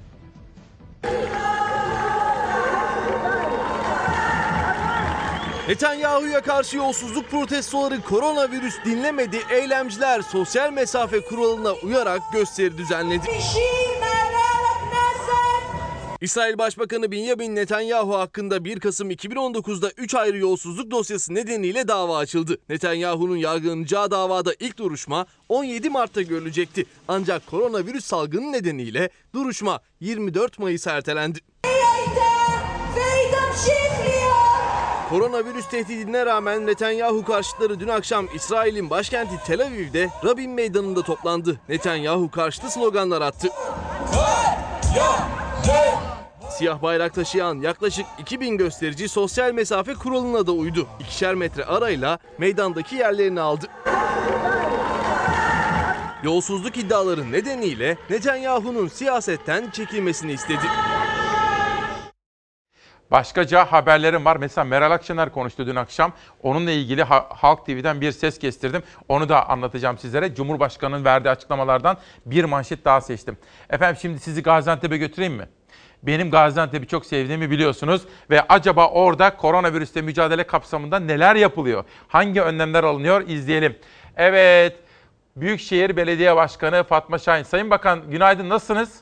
Günaydın, iyi yayınlar diliyorum, iyi sabahlar diliyorum, Sağ kolaylıklar diliyorum. Katılımınız ve katkınız için çok teşekkür ediyorum. Sizinle Gaziantep'te yaptıklarınız, aldığınız önlemler konusunda belediyeler, belediyelerin bağış toplaması, yardım toplaması bu konularda biraz sizinle sohbet etmek istiyorum. Ama izin verirseniz önce bir Çalarsat gazetesinde bugün 23 Nisan var. Sizin de bu konuda yapmış olduğunuz bir açıklama ajanslarda dikkatimi çekti. Çalarsat'ı şöyle bir sunmak istiyorum izin verirseniz. Bakın. Tabii buyurun. Biz bugün 21 Nisan'da haydi çocuklar dedik. Çünkü bu devlet hepimizin, bu halk bayramını kutlasın istiyoruz. Ve atamızın yaptığı açıklamalar, çocuklara vermiş olduğu bu armağan, çocuklarımızla ilgili fotoğraflar. Ve peki ben şimdi Fatma Şahin'e bir sormak istiyorum. Fatma Hanım, şimdi Buyurun. siz küçükken mesela küçük bir kız çocuğuyken, mesela ilkokula giderken falan 23 Nisan'da ne yapıyordunuz efendim? 23 Nisan çok özeldi, çok güzel kıyafetlere. Zaten aylarca hazırlanıyorduk sınıfta. Ondan sonra evde bir bayram, okulda bir bayram, sokakta bir bayram. Özel kıyafetler, özel şiirler, yarışmalar. Çok özeldi. Şu anda bile aynı heyecanı bütün yüreğimde hissediyorum. O yüzden bütün çocukları anlıyorum ve günlerini kutluyorum. Çok En teşekkür büyük bayramdı bizim için. Hala öyle en büyük bayram olmaya devam ediyor. Çok teşekkürler. Şimdi siz tabii iki gün sonra bayram fakat sokağa çıkma yasağı da var. Ne yapacaksınız efendim? Ne Antep'te mesela çocuklarımız için ne düşünüyorsunuz? Çok özel bir hazırlık yaptık. Niye derseniz bütün şehri e, bayraklarla süsledik. Şu anda Gaziantep'e geldiğiniz zaman bütün kavşaklarda Türk bayrakları var. E, 25 kamyonumuzu ışıklı bir şekilde süsledik. E, İçerisine marşlarımızın gençlik şölenimizdeki okunan marşların okunduğu, e, bando takımlarımızın e, 23 Nisan'a uygun e, şarkıların, e, marşların okunduğu bir hazırlık yaptık. E, Yani biraz içimiz buruk 23 Nisan ile ilgili ama bunu telafi edecek şekilde e, Milli Eğitim Müdürlüğümüze, valiliğimizle çok ciddi koordine olduk. Yarışmalar düzenliyoruz. Güzel. Şiir yarışmaları, resim yarışmaları ve bunları ödüllü düzenliyoruz. E, ciddi bir şekilde bunları birinci olanlara hem mali ödül var hem robotik gibi, le- e, laptop gibi e, onların gençlerin hoşlandığı ödüllerimiz var. E, akşam hep birlikte e, meclis başkanımızın ba- davetiyle balkonda e, İstiklal Marşımızı hep birlikte okuyacağız. Bir fener alayı düzenliyoruz. Caddelerin hepsi insanlar balkondan çıksın. Ellerinde Türk bayraklarını dağıttık. E, Türk bayraklarıyla tam bir şölen havası olsun. 23 Nisan'a yakışır bir çalışma olsun istiyoruz. Çok büyük bir hazırlığımız var. Ben de heyecanla bekliyorum. Perşembe günü saat 11'de meydanda başlatıyoruz. Harika. Çok teşekkür ediyoruz. Meclisimizin 100. kuruluş yıl dönümüne yakışsın. Çünkü meclisimizin kurulması bizim cumhuriyetimizin temeli aslında. Dolayısıyla bu büyük bir coşkuyla manasına uygun bir şekilde idrak edilsin istiyoruz. Fatma Hanım bir şey soracağım. Buyurun. Evladınız Buyurun. yurt dışındaydı. Döndü mü? Döndü döndü şu anda yanımızda evden çalışıyor. Ee, onu e-ticaret dijital marketing ile uzmanlaştırdık biz. Ee, master'ını tamamladı ve şu anda yanımızda. Ha gözünüz aydın, gözünüz aydın. Çok teşekkür ederim. Çünkü sağ hani olun. pek çok kardeşimiz yurt dışında kaldılar, gelemediler. Peki Yok, geldi. siz neler yapıyorsunuz? Önce evde anlatın ama bize. Yani Fatma Şahin olarak eşinizle, ailenizle, çocuğunuzla siz hangi önlemleri alıyorsunuz efendim? Birincisi aynen şehrimiz gibi evimiz çok önemli. Temizlik çok önemli. Hijyen çok önemli. Ee, dışarıdan e, eve gelirken e, çok ciddi bir şekilde kendi kendimizi koruyoruz. Çok dikkat ediyoruz. Hepimiz çok dikkat ediyoruz. İçerideki temizliği e, çok ciddi muhafaza ediyoruz. Bir de evde hayat vardı. Kendimiz uyguluyoruz. Eşimle, e, çocuğumla birlikte günü planlarken sporumuzdan tutun kitap okumaya, o gün hangi filmi seyredeceğiz? Yani cumartesi pazar hep birlikte kaldığımızda ortak beraber yapacağımız eylemlerle, bireysel yapacağımız eylemlerle ben çok sayıda kitap okuma fırsatı buldum. Bunu e, aslında her gün e, uyumadan mutlaka 40 dakika kitap okuyan birisiyim ama okumak istediğim bir sürü kitap vardı. Bunu bir fırsata dönüştürdüm. Evde kendi içinde bir planlama yaptık ve e, özellikle kızımızın da yanımızda olması e, daha da böyle bizi huzurlu hale dönüştürdü. Oğlumuz da sürekli, oğlum da İstanbul'da. Evet. O da hukuku bitirdi, staj yapıyor. Ee, onunla da e, sürekli irtibat halindeyiz. Yani ailenin önemi, aile içi iletişim, e, mahalle, a- e, şehrimizdeki o sıcaklığı, ailenin sıcaklığını bir tarafında şehrimize taşıyoruz. Aynı şeyi evde hayat varı. YouTube kanalıyla sabah 9'da mesela şu anda bizim sporumuz başladı. E, aynı zamanda Mutfak Sanatları Merkezi'ndeki aşçılarımız çocuklar eğitim alırken annelere pizza, küçük kurabiyeler nasıl yapılır onu öğretiyor. Şimdi Çağla zamanı, Çağla aşı nasıl yapılır? Biliyorsunuz gastronomi memleketi olunca siz de geldiniz ve tattınız. Evet, evet. Çok farklı yemeklerimiz var. Annelerimize bunları öğretiyoruz. Belgesellerimiz var. E, Müzeler şehriyiz. Sanal alemde evlerine çocukların müzeleri götürüyoruz. Atölyeleri evlere taşıdık. Ne zamana kadar? Çocuk kütüphanesindeki bir hocamız gece çocuklara masal ok- okuyarak uyutuyor. Yani e, o evimizde gördüğümüz, yaşamak, yaşamak istediğimiz her şeyi bir de yaşatacak şekilde evimizin sanal ortamda eve taşıdık. Yaptığımız bütün çalışmaları. Buradan da çok yüksek bir memnuniyet var. İstiyoruz ki çünkü uzun sürüyor. Uzun sürünce insanların psikolojisinin e, bozulmaması lazım. Tabii, Moral ve tabii. motivasyonun yüksek olması lazım. Psikososyal destek hattı açtık. Bu tür sorular olanları veya bütün, bütün aile içi iletişimle ilgili sorunlar olanlara destek hatları açtık. Yani her yönden e, yalnızca ekonomik değil her yönden bu Peki. e, çoklu desteği vermeye devam ediyoruz. Mesela şu ara merak ettim sizi dinlerken. Hangi kitabı okuyorsunuz acaba bu ara? E, Şu anda elimde üç tane kitap var. Aynı anda üç kitap okuyorum. Tarih kitapları benim için çok önemli. Tarih, tarih kitapları, kültür kitapları.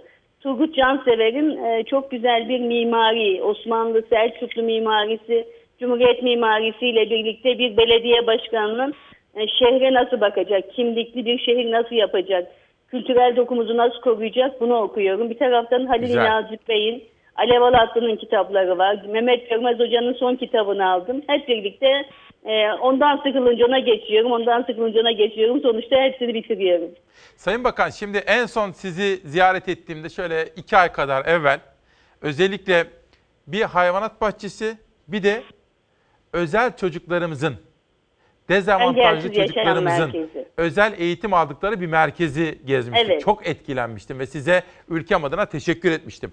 Peki böylesine özel yerleri koronavirüsle mücadele kapsamında nasıl koruyorsunuz? Ne yapıyorsunuz efendim?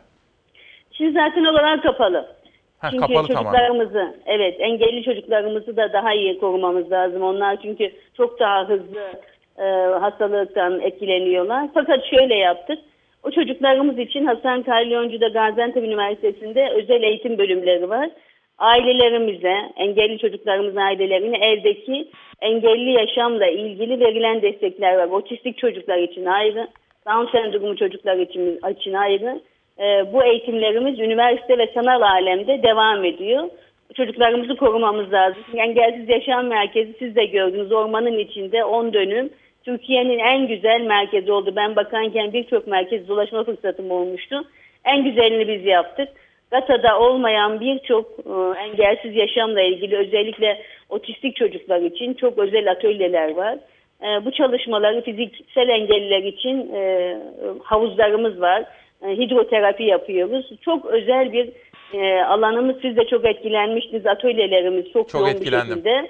Evet, o, çocuklarımız için engelsiz kent Gaziantep için çok önemli bir merkez ve bu dönemde de onları özel koruyoruz. Anneleriyle birlikte, hocalarımızla birlikte Güzel. çalışarak koruyoruz. Peki, peki Sayın Bakan, şimdi bütün ülkemizde olduğu gibi zengini var, fakiri var, yoksulu var. Antep'te de var. Peki yoksul yurttaşlarımız, yur- dar gelirli Gaziantep'li hemşerilerimiz için neler yapıyorsunuz şimdi belediye olarak? Şimdi şöyle aslında en çok tartışılan konu bu. Bunu biraz ben de Gaziantep modelini açıklama fırsatı verdiğiniz için de çok teşekkür ediyorum. Sağ. Yaklaşık bir 20 gün önce Kalbe Dokun Gönül Kazan diye bir kampanya yaptık. Ee, bu virüsle mücadelede e, hem aynı hem nakli bir e, yardım desteği başlattık ama bizimkinin farkı şu Ankara ve İstanbul'dan farkı tek banka numarası var. Valilik bünyesinde, sosyal yardım bünyesinde. Büyükşehir'in bu işin neresinde? Büyükşehir burada hem tanıtımda yani bu yardımların e, o sisteme dahil olmasında hem de lojistiğinde. Yaklaşık 40 arabayla şu anda bu sistemin yardımların dağıtılmasında personel desteğinden tutun bizde oturmuş çok güzel bir yapı vardı. Hemen entegre ettik. Mesela bize gelen e, binlerce talep var, sosyal yardım talebi.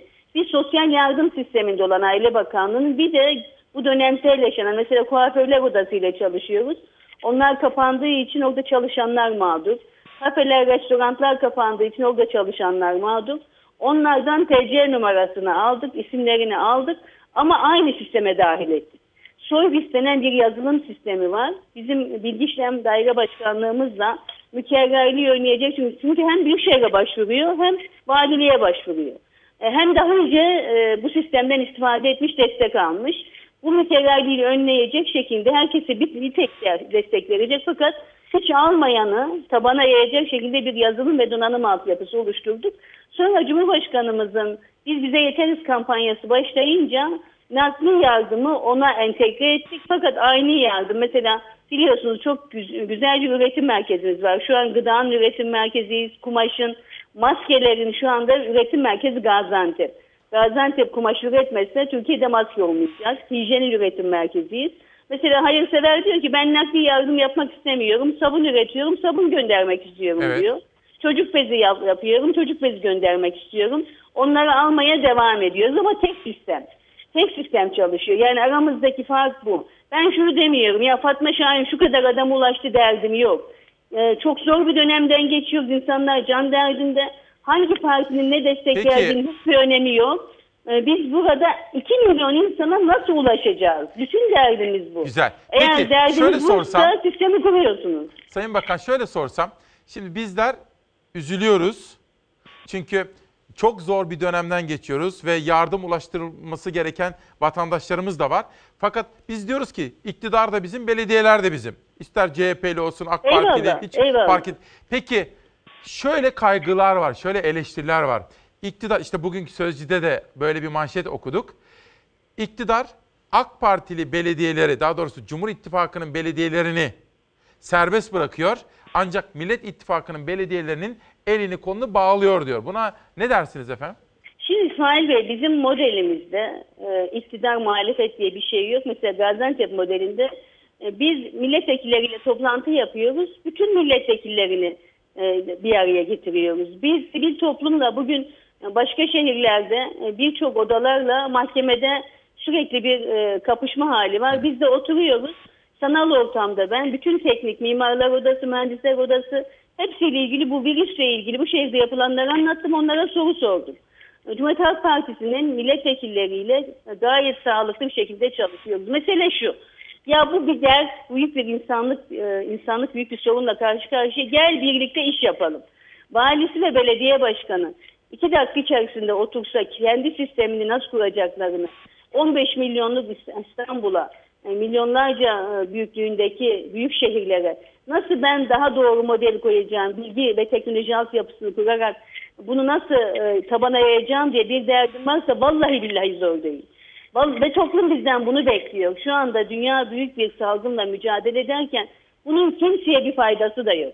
Dolayısıyla ben bu üçte çıkmamız gerektiğini, hangi parti olursa olsun bu insani sorunu e, büyük bakış açısıyla, insani bakış açısıyla, vicdani bakış açısıyla çözemin kazanacağını inanıyorum. Ve benim istirhamım, ben Türkiye Belediyeler Birliği Başkanıyım aynı zamanda. Evet. Orada Cumhuriyet Halk Partisi'nden belediye başkanlarımız var. Partisi'nden belediye başkanlarımız var. Gayet sağlıklı bir şekilde encümen toplamımızı sanal, alemde topladık. 9 madde yazdık. Maddemizi gönderdik. Hemen Cumhurbaşkanımız borçlu belediyelerle ilgili Maliye Bakanımız borçların kesilmemesiyle ilgili İller Bankası'ndan karar çıkardılar. 9 maddenin içerisinde talep ettiklerimizi devam ediyoruz. Fakat şu da bir yöntem değil. Yani oturup konuşmak lazım. Basın üzerinden sürekli birbirini eleştirdiği zaman çözümden uzaklaşıyoruz. Ee, elbette siz bizim için çok kıymetlisiniz, çok önemlisiniz. Şöyle sorsam Buyurun, buyurun. Sayın Bakan. Buyurun. Şimdi siz Ankara'da da başarılı bir bakandınız kadın bakan olarak. Gerçekten başarılı bir kadın bakandınız. Şimdi de başarılı bir belediye başkanısınız. Ben böyle partiler gözüyle bakmam. Bu meseleyi çözsek biz şimdi. Evet. Ee, bir model söyleyin bize. Nasıl çöz? Mesela is- istiyorum ki İstanbul, Ankara, İzmir, Adana, Mersin o belediye başkanları da halka ulaşabilsinler. Mesela ekmek dağıtmanın ne mahsuru olabilir ki? Siz bize deneyimli bir siyasetçi ve aynı zamanda başarılı bir belediye başkanı olarak bir AK Partili, bir Cumhur İttifakı'nın desteklediği bir isim olarak bir model söyleyin. Bu bu kriz çözülsün. Çünkü efendim maksat maksat bağcıyı dövmek olmamalı, üzüm yemek olmalı. Üzümü Ben- nasıl yiyeceğiz? İstanbul'da Ali Bey'le beraber çalıştım. Gaziantep Valimizde daha önce. Ekrem Bey'le beraber oturacaklar. 10 dakika içinde bu sorun çözülür. Birlikte oturma en büyük birlik projesi. Söylem ve eylem birliği.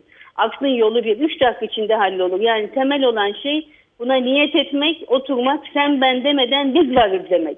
Büyük millet var demek, Türkiye var demek. Bu bakış açısıyla bu model bu Gaziantep'te çalışıyor. Allah için gelip baksınlar. Hiçbir sorun yok. Ulaşamadığımız binlerce insana sosyal yardım dağıtıldı. Sen ben dağıttık diye bir derdimiz de yok. Kim bize ulaşırsa biz o elimizdeki bilgiyi onlarla paylaşıyoruz. Onlar bizimle paylaşıyor. Dolayısıyla ben bu modelin, Ali Bey de biliyor bu modeli, çok rahat bir şekilde e, valimiz ve belediye başkanımız orada oturur ve çok hızlı Ramazan öncesi bunu e, çok hızlı bir şekilde organize edebilirler. Ben onlara Peki. e, o bakımdan e, hem güveniyorum hem yapabileceklerini biliyorum çünkü beraber çalıştık. Tamam peki güzel. Bir soru daha, ya birkaç sorum daha var da. Şimdi Buyurun. mesela ben her gün yayından sonra bir de arıyorum. Mesela benim memleketimde Kütahya'da bir şey yaptınız mı dedi. Dün Mehmet torunları aradım. Evet dedi yaptıklarını anlattı. 1 milyon TL şuraya verdim buraya verdim dedi. Ondan sonra Samsun'da bir şehidimiz vardı. Şehidimizin 8 aylık hamile bir eşi vardı. Onu takip ettim. Bir hayırseverimiz Kızılay üzerinden Samsun valisine ulaşarak ona ev almış. Sonra Antep'e geliyorum. Abdurrahim Konikoğlu ile konuştum.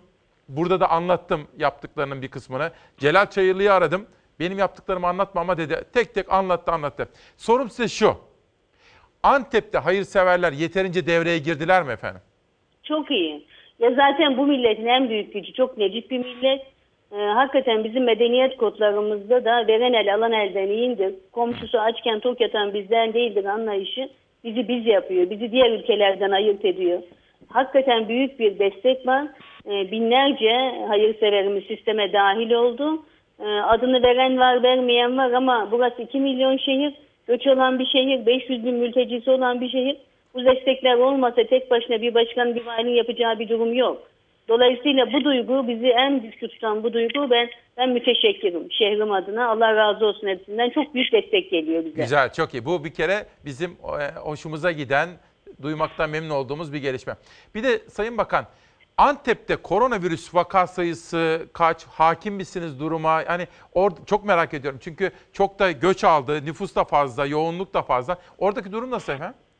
Şimdi çok düşük risk grubunda başladık ama düşük risk grubuna devam etmemiz için saha hakimiyeti çok önemli. Birincisi genel genelgelerin bütün uygulaması belediyelerde. Belediyeler bütün arkadaşlarımız sahadalar. Hem toplumsal bilinci yükseltmede hem de çok hızlı kararlar alıyoruz. Bazı caddelerde mesela sokağa fazla çıkılıyor hemen o caddelerde toplu taşımayı durduruyoruz. Orayı hemen e, kontrol altına alıyoruz. Çok hızlı kararlar alınca düşük risk grubunda vaka sayımız ve ölüm sayımız çok çok düşük bizim büyüklüğümüzdeki şehir için. Ama bunu devam ettirmek, bu başarıyı sonlandırmak için de çok ciddi sahadayız. Fakat bizim diğer şehirlerden farklı yaptığımız iki uygulama var İsmail Bey. Nedir? Bunu özellikle belirtmek istiyorum. Biz maskeyi ilk yapan belediye olduk. Elimizde gasmekler vardı, kumaş bizdeydi. Binlerce hemen e, maskemizi yaptık. Toplu taşımadan işçi servisine, şehre ilk girenlerden büyük bir maske dağıtımı yaptık. Bu koruyucu önleyici tedbir açısından çok önemliydi. İkincisi de çok sayıda ateş ölçer aldık. Ne işe yaradı başkanım derseniz hemen şehrin girişlerinde zaten güvenlik koridor, koridorları var. Askerler, jandarma ve polis kontrol ederken bir de ateş ölçer koyduk. Eğer hakikaten ateşi yüksekse şehre girdirmedik. 112 ile irtibatlandırdık. Hemen e, sağlık sistemine dahil ettik. Aile hekimlerinden tutun emniyete, Tugay'da terhis olan askerlerin toplu taşımada bütün maskelerini biz dağıttık. Ateş ölçerlerini biz dağıttık. Ve sağlık kitlerini oluşturduk. Bu bizi diğer şehirlerden farklı iki Peki. koruyucu önleyici tedbir olarak güçlü bir çalışma modeli oluşturduk. Bunu özellikle belirtmek istiyorum. Peki, Bir de teşekkür şunu ederim. yaptık. Şehrin bütün merkezi şu an şantiyeye dönmüş durumda. Niye? 50 yıldan beri taş kanallar vardı fakat aşırı yoğunluk olunca şehir kilitleniyordu. Bunu fırsata dönüştürdük. Her krizin fırsatı var. Şu an bütün şehir aya- ayağa kalkmış durumda altyapıda. İnşallah Ramazan sonuna kadar da altyapıyı bitireceğiz. Gireme- giremediğimiz daha önce yoğunluktan dolayı şehrin kalbi olan yerlerde üst yapıyı da tamamlayacağız. Bayramdan sonra çifte bayram yapmayı bekliyoruz. Peki şimdi bugün Yılmaz Özdil, hani ben her sabah 6-7 ayrı yazardan da alıntılar yapıyorum. Yılmaz Özdil'in yazısında da bir isim var ve o isim çok detaya girmek istemiyorum. Fakat konu özü itibariyle şu. Suriyeli mülteciler ve koronavirüs riski. Antep'te tabii çok büyük bir misafirperverlik gösteriyor halkımızın misafirperverliğini. Çok sayıda Suriyeli var. Bu konudaki alınan önlemleri de anlatır mısınız efendim? Şöyle, e, önce ilk başta çok anlayamadılar. E, onlara Arapça broşürler hazırladık, anonslar yaptık. Onların daha çok dinlediği radyo ve televizyon programlarına ben tamamen birebir katıldım. Daha çok yaşadıkları mahallelerde daha sıkı denetim yaptık ve onlara dedik ki başkanım dediler seni çok seviyoruz ne yapmak istiyor? Ne istiyorsan onu yapalım. Dedim beni seviyorsanız Allah için evde kalın. 14 kurala uyun. Şu an daha iyiler ve sevindirici olan şu e, Suriyeli mültecilerden hasta ol- olma oranı o kadar düşük ki. Bu buna da çok seviniyoruz. E, bir ya da iki tane vakamız var e, ve bunların hepsi de kontrol altında. Ayrıca onlara şu yönden de teşekkür ediyorum. Suriyeli doktorlar bize geldi dediler ki bu zor zamanda yalnız olmak istiyoruz. Şehrin girişlerindeki ateş ölçerlerimizi Suriyeli doktorlar nöbet sistemiyle destek verdiler. Sosyal sorumluluk e, olarak bizi destek verdiler. Onlara da çok teşekkür ediyorum. Yani onlar açısından da çok iyi bilgilendirme gerekiyor. Çok iyi denetim gerekiyor. E, ve e, o bölümü de ayrıca çalışıyoruz. Peki. Özel bir bölüm. Sayın Bakan bir kere katılımınız ve katkınız için teşekkür ediyorum. Çalışmalarınızda başarılar diliyorum. Tabii son sözü size bırakmak istiyorum. Hazır biz bütün Türkiye bizi izlerken Evet. son mesajınız, son cümleniz ne olabilir efendim? Şimdi bahar zamanı siz de bizden benden önce e, toprakla tarımla ilgili haberler yaptınız. Biz 7 yıl önce Tarım Daire Başkanlığı'nı kurduk. E, burada küçük baştan büyük başa e, çiftçinin e, buğdayından tohum desteğinden biber desteğine kadar çok ciddi destek olduk. Şu anda da bu desteği yoğun bir şekilde devam ettiriyoruz. Ama bir şey daha yapıyoruz. Tarım işçilerinin korunması lazım. Üretim devam ederken onların tarım işçilerinin çalıştığı yerlere çadırlarımızı koyduk, ateş ölçerlerimizi verdik, maskelerini dağıttık. Sağlıklı bir şekilde toprağı, tarımı, çiftçiyi koruyacak, tarım işçimizi koruyacak çalışmalar yapıyoruz. Çünkü her şey toprakla başlıyor. Tabii. Gastronomi memleketi olunca da buradan gelecek baharatı, şifayı e, korumamız lazım. Lezzetin başkenti olan bir şehirde bu konudaki yaptığımız çalışmaları da sizin aracılığınızla halkımızla paylaşmak istedim. Teşekkür Ee, ederim. şunu, şunu diliyorum Rabbim sağlık versin, huzur ve mutluluk versin. Biz büyük bir milletiz. Çok ortak taraflarımız var. Ne olur ortaklıkları konuşalım. Kutuplaştırmadan, ayrıştırmadan ortaklıkları konuşalım. Bu büyük millet olmanın büyük onurunu hep birlikte yaşayalım. Çok teşekkürler fakat son söz dedim ama sizin sözlerinizden sonra bir soru daha aklıma geldi. Sayın Bakan şimdi her yerde olduğu gibi Gaziantep'te de esnaf, dükkanlar kapalı. Son olarak onlara ne yapıyorsunuz efendim? Bir şey yapılabiliyor mu? E, Esnaf Odası Birliği'mizde çalışıyoruz. En çok mağdur olanlara sosyal yardımdan tutun her türlü desteği veriyoruz. Kiralamaları mesela biz büyükşehir olarak ertelemedik. Kendi kiracımızsa ve restoran kapandıysa iptal ettik. Almıyoruz. Güzel, Kira güzel. parası almıyoruz. Bu tür e, sosyal destekleri bir kader birliği bu. İyi günde, kötü günde, hastalıkta, sağlıkta bir ve beraberiz deyince sorun olmuyor. İnşallah buradan çok sağlıklı bir şekilde çıkacağız. Çok teşekkür ediyorum Sayın Bakan katılımınız için çalışmalarınızda başarılar. Gaziantep'teki bütün diliyorum. dostlarımıza, hemşerilerimize sevgiler, selamlar. Evet Fatma Şahin böyle biraz sonra da Durmuş Yılmaz bizimle olacak. Ha Durmuş Yılmaz demişken Meral Akşener dün akşam Halk TV'deydi. Oradan bir manşet seçtik. Dinlemek ister misiniz? Dinleyelim. ve Sayın İmamoğlu Sayın Erdoğan'ın rakibi değiller. Hükümetinin de rakibi değiller. Onlar devletin bir kurumu, kurumunun başında seçilmiş insanlar. Bir başka problem daha var. İstanbul, İstanbul ve Ankara'nın travmasını Sayın Erdoğan'ın bir türlü atlatamadığı görülüyor. Bir e, salgında dahi e, bu kutuplaştırmayı, bu düşmanlık e, dilini kullanmasını yadırgadığımı ifade etmek isterim. Bu iki büyük belediye başkan e, şehrin belediye başkanıyla eş güdüm içerisinde kaynakları daha verimli kullanabilmek ve e, problemi daha hızlı çözebilmek, onların organizasyonundan da e, yararlanarak mümkünken bu insanları ve e, milletin seçtiği bu belediye başkanlarını düşmanlaştırmanın bir stratejisi olsa bile bu o, beka sorunu tırnak içi beka sorunu üzerinden yapılan bu tanımı doğru bulmadığımı ifade ediyorum. Türkiye'nin beka sorunu var mıdır bilmiyorum ama bir zeka sorunu olduğuna kesinlikle inanıyorum. Sözleri de böyleydi Akşener'in. Biraz sonra Durmuş Yılmaz'la ekonomiyi konuşacağız. Önemli. Bu arada Antalya'dan Esin alamız, Esin Şeremet alam da bana bak İsmail'im ben de evime astım diyor atamızı ve bayrağımızı. Ona da çok teşekkür ediyorum. Bolca fotoğraflar geldi efendim. Bu arada Mustafa Kemal Atatürk'ün meclis konuşmaları 1920-1938 arasında 93. yıl böyle bir eser geldi bakın. Bayağı önemli çalışmalardan biri. Bir de çocuklar masal okusunlar. Sadece çocuklar değil. Sizler de masal okuyun.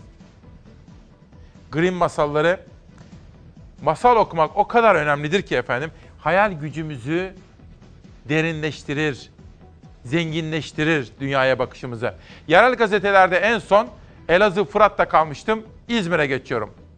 İstanbul Büyükşehir Belediye Baş İzmir Büyükşehir Belediye Başkanı Tunç Soyer'den çiftçilere siz yeter ki üretin. Yine yeni yeniden kara kılçığı yeniden toprakla buluşturan Soyer salgın sürecinde bir kez daha değeri anlaşılan yerli üretime dikkat çekti. Ve Ege'den Karadeniz'e, İzmir'den Ordu'ya geçiyorum. Bu kez işte Cumhur İttifakı'ndan bir aday Büyükşehir'in tarım ve hayvancılık projeleri örnek oluyor dedi Hilmi Güler Ordu Belediye Başkanı. Alım garantili üretim. Ordu Büyükşehir Belediye Başkanı Doktor Mehmet Hilmi Güler kentte sözleşmeli tarım modeli uygulayacaklarını belirterek kendi imkanlarıyla üretim yapan çiftçilerimizin ürünlerine belirli standartlarda üretmesi şartıyla alım garantisi vereceğiz dedi. Bu da tıpkı Ankara'da Mansur Yavaş'ın yaptığı gibi, tıpkı İzmir'de Tunç Soyer'in yaptığı gibi, Antep'te işte Fatma Şahin'in yaptığı gibi Hilmi Güler'in yaptığı önemli çalışmalardan biri. Tarım, tarım, tarım diyorum efendim. Hadi bir de güneye inelim. Limon çürümeye başladı. Türkiye'nin limon diyarı Erdemli'de ihracat beklentisi ile iç piyasaya sürülmeyen limonlar depolarda çürümeye terk edildi. Üreticiler 4 liraya sattıkları limonun kilosunun büyük şehirlerde tüketiciye 20 liraya ulaşmasının bekleyen limonlarla bir alakasının olmadığını söyledi. Mersin'de Güney Gazetesi işte bugün böyle çıktı efendim. Korona ile mücadele kapsamındaki en önemli gündem maddelerinden mutlak çözüm bekleyen sorunlardan biri nedir? Hadi siz söyleyin. Test tamam da hayır. Maske. Sağlık Bakanlığı iç imkanlarla tıbbi maske üretme kılavuzu yayınladı. Bundan sonra kamu hastaneleri kendi ihtiyaçları olan tıbbi malzemeleri pandemi süresince hastanelerde belirlenen yer ve bakanlığının görevlendireceği personel ile üretecekler. Peki buna neden ihtiyaç duyuldu? Bu Covid günlerinde hastaneler Covid'le uğraşırken bir de maske dikmeyle mi uğraşacaklar? Doktorundan hemşiresine, teknik ve yardımcı personeline kadar hastanelerde koronavirüs mücadelesi son hız sürerken dikkat çeken bir karar geldi Sağlık Bakanlığı'ndan. Kamu hastanelerinde maske üretilebilir dedi. İç imkanlarla maske üretimi kılavuzu da yayınlandı. Tabip odalarından sorular ard arda geldi. Yani hastanelerde yaşanan tüm sorunlar çözüldü. Hastaneler Covid-19 hastalığıyla mı mücadele edecek yoksa maske üretimini ile mi uğraşacaktır? Türkiye'nin maske, yeterli tıbbi kişisel koruyucu ekipman üretme imkanları mı daraldı? Sağlık Bakanlığı maske sıkıntısı yok dedi. Bakanlık bazı kamu hastanelerinin kendi maskelerini kendileri üretmek istedikleri için kılavuz yayınlandığını belirtti. Halde bu maskelere ve kişisel koruyucu ekipmana ne oldu? Akıllara pek çok soru işaretinin gelme nedeni ise Sağlık Bakanlığı tıbbi maske iç imkanlarla üretim kılavuzuna göre maskenin kumaşından boyutuna, özel dikim tekniklerine kadar TSE standartlarına ve sterilizasyon kurallarına uyulmalı. Yani hastanelerde profesyonel bir ekip olmadığı sürece kolay kolay üretilebilecek bir ürün değil. İstanbul ve İzmir tabip odaları asıl neden plansızlık dedi. Kişisel koruyucu ekipmanın stoğu, dağıtımı, planlama ve koordinasyonda bir bozukluk olduğunu göstergesi sonucu bu ortaya çıkmıştır. İngiltere'ye 400 bin önlüğün ihraç edildiği bilgisini aldı. Hastanelerin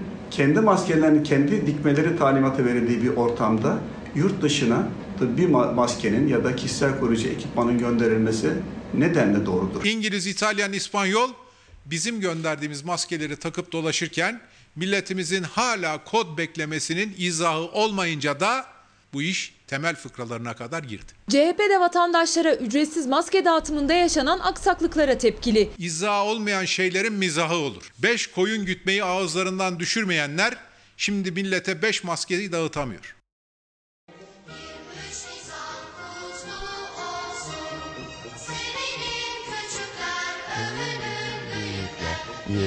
Nisan kutlu.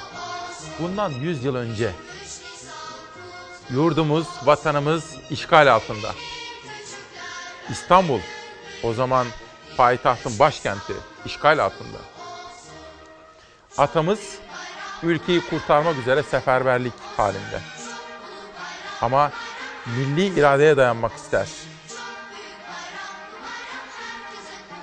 Ama kolay mıdır? Kolay değildir. İşte bugünlerde İstanbul'dan Anadolu'ya silah kaçıran ve haber getiren bir emekli subay. Ziraat Mektebi'ne geldi.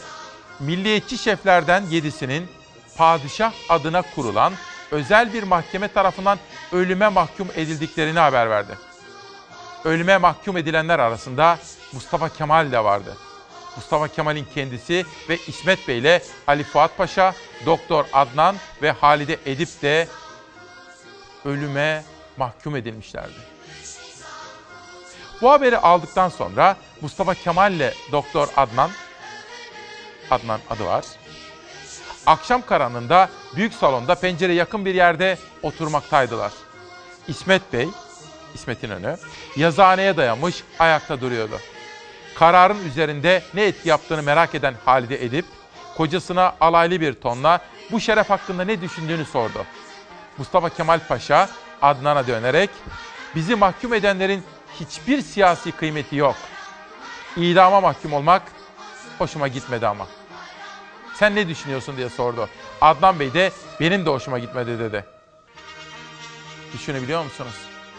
Mustafa Kemal'e ülkeyi kurtarmak üzere harekete geçen kahramanımıza ve onunla birlikte 7 milliyetçi kahramana, emperyalizmle mücadele eden kahramanlara ölüm cezası veriyor padişahlık.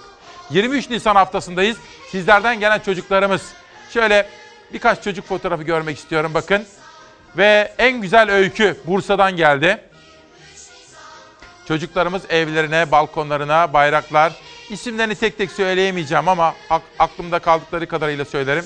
Bütün çocuklarımız işte bu coşkuyu yaşasınlar. Evlerimizi, balkonlarımızı süsleyelim. Dün iletişimci Nuran Yıldız hocamız da söyledi ya.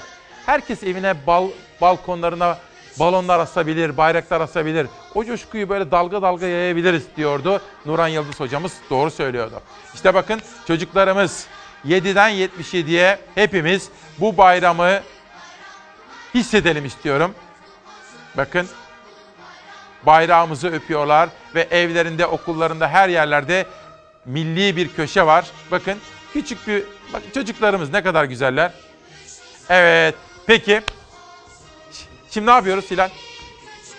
Başka? Peki. O zaman sokağa çıkma yasağı konusundaki bir haberle devam ediyoruz.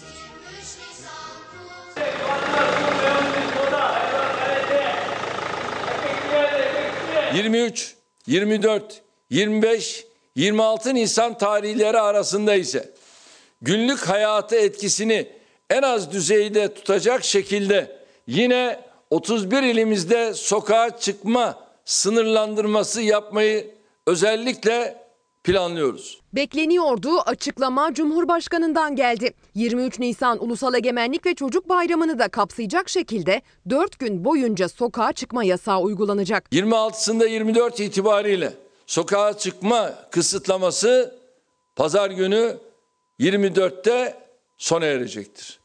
Bununla ilgili ayrıntılar İçişleri Bakanlığımız tarafından kamuoyumuzda paylaşılacaktır. İçişleri Bakanlığı sokağa çıkma yasağının detaylarıyla ilgili 30 büyükşehir ve Zonguldak valiliklerine bir genelge iletti.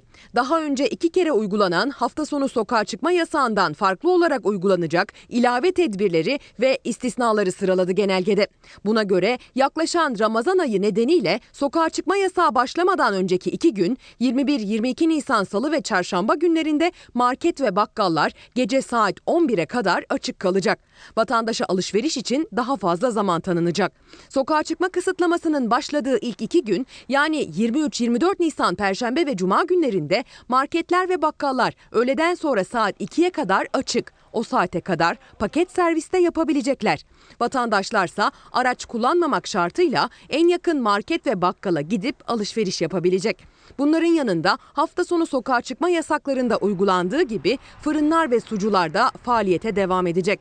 Fırıncılar, unlu mamul üretim ve satışı yapanlar, gazete, su, tüp satan işletmeler hafta sonunda da açık kalmaya devam edebilecek. 22 Nisan akşamı yine 00 andan itibaren 23 Nisan zaten biliyorsunuz tatil 24, 25 ve 26 0 0'a kadar bu devam edecek.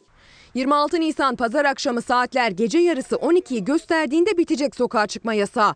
Dışarı çıkmak ve işe gitmek konusunda istisnası olanlar dışında 30 büyükşehir ve Zonguldak'ta herkes 4 gün evlerinde kalacak. Sokağa çıkma sınırlandırması günlerinde kesintisiz hizmet veren fırıncı, sucu, gazete bayileri, medya mensubu başta olmak üzere tüm çalışanlara ve kamu görevlilerine teşekkür ediyorum. 23 Nisan Ulusal Egemenlik ve Çocuk Bayramı'nın getirdiği resmi tatille birleşti. Hafta sonları uygulanan sokak kısıtlaması bu kez 4 gün oldu.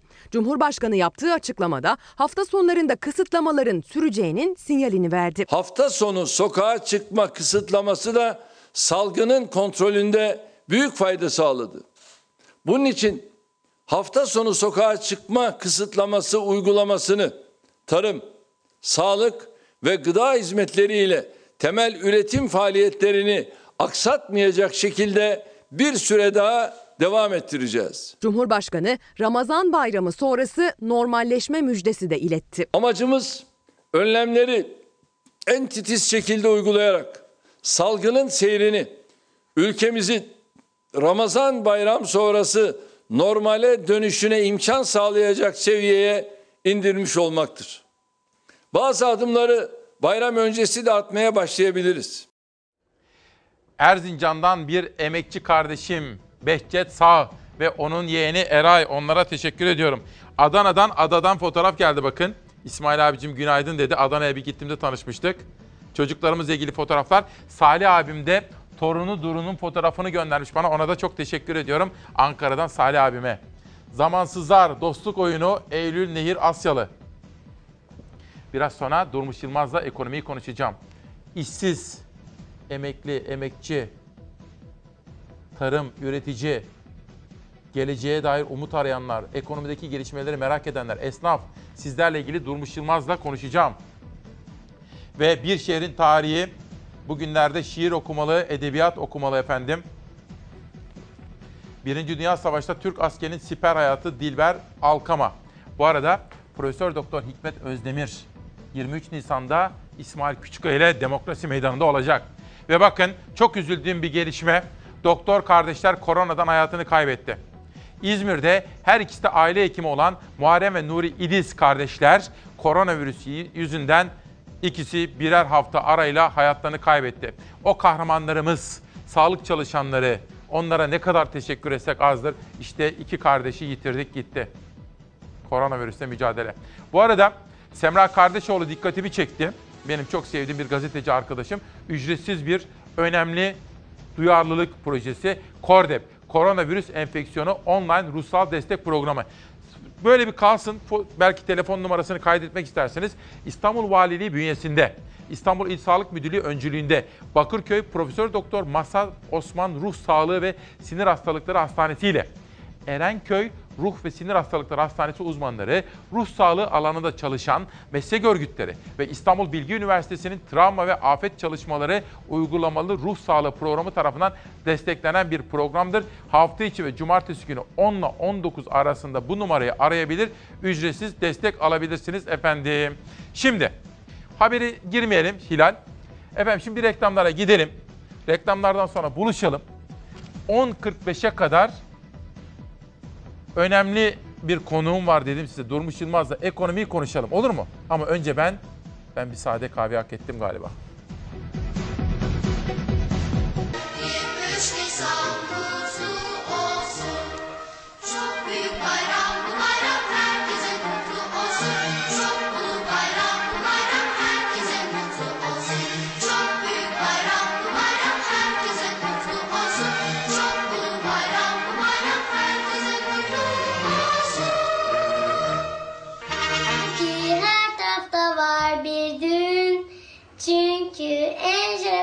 Mutlu gün. Bugün 23 Nisan. Hep neşeyle doluyor insan. İşte bugün bir meclis kuruldu. Sonra hemen padişah kovuldu. Bugün 23 Nisan. Hep neşeyle doluyor insan. Bugün Atatürk'ten bir armağan. Yoksa tutsak olurduk biz inan. Ulu önderimiz büyük Atatürk. Hep senin izinde yürüyeceğiz. En büyük bayramdır 23 Nisan. Atamızdan bizlere büyük armağan.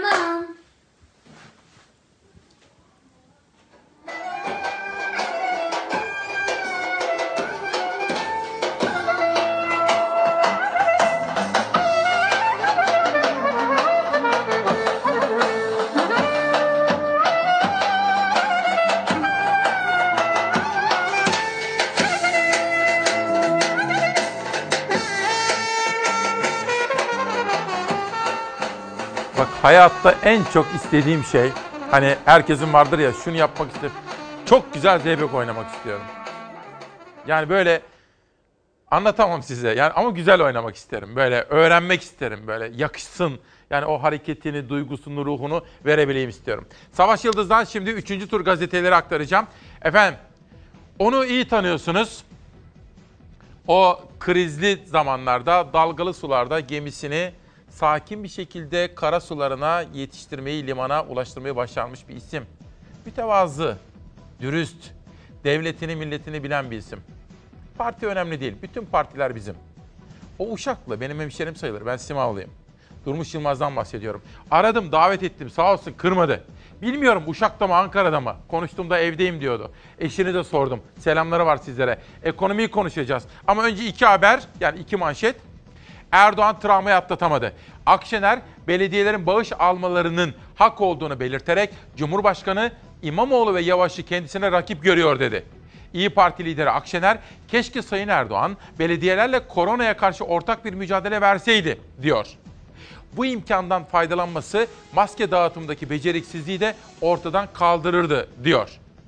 Ve Millet İttifakı'nın da destek verdiği belediye başkanlarına destek veriyor. İyi Parti lideri Meral Akşener Halk TV'de konuştu ve oradaki açıklamalarıyla Yeni Çağ'da manşet olmuş efendim. Bir de Türk Gün Gazetesi'ne geçelim. Yeni Çağ'dan sonra Türk Gün Gazetesi'nin manşetinde bu gurur hepimizin diyor. Cumhur İttifakı ile hep bir adım yükseğe. Cumhurbaşkanı Erdoğan, koronavirüs salgını sonrası yeniden kurulacak dünya düzeninde Türkiye'yi hak ettiği yere ulaştırmak için hep birlikte daha çok çalışacağımızı söyledi diyor. Biz de bu sağlık yatırımı için emeği geçenlere teşekkür ediyoruz. Vatana millete hayırlı olsun diyoruz. Durmuş Yılmaz'la konuşacağız ama önce dünyanın farklı ülkelerinden oralarda mahsur kalan Türkleri Türkiye'ye getirmek üzere gerçekleştirilen büyük operasyona bakıyoruz. Dönüşte Durmuş Yılmaz'la sohbet. Çeşitli ülkelerdeki 25 bin vatandaşımızı şu anda yine Türkiye'ye getiriyoruz. Cumhurbaşkanı Erdoğan yurt dışında mahsur kalan Türklerin ikinci büyük tahliye operasyonunun başladığını bu sözlerle duyurdu. Konuşmasından birkaç saat sonra ilk uçaklar yurda indi. Türk vatandaşları 14 günlük karantina süreci için yurtlara yerleştirildi.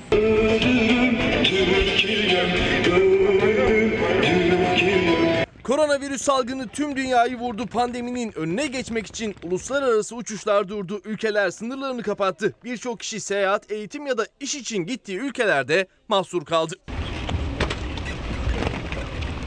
Buyurun geçebilirsiniz. Gittikleri ülkelerde mahsur kalanlar arasında Türk vatandaşları da vardı. Devlet vatandaşlarını yurda getirmek için tahliye operasyonu yaptı. İlk etapta öncelik öğrencilere verildi. Yaklaşık 39 bin kişi Türkiye'ye getirildi, karantinaya alındı. Bugüne kadar 39 bin vatandaşımızı ana vatanlarına kavuşturmuştuk.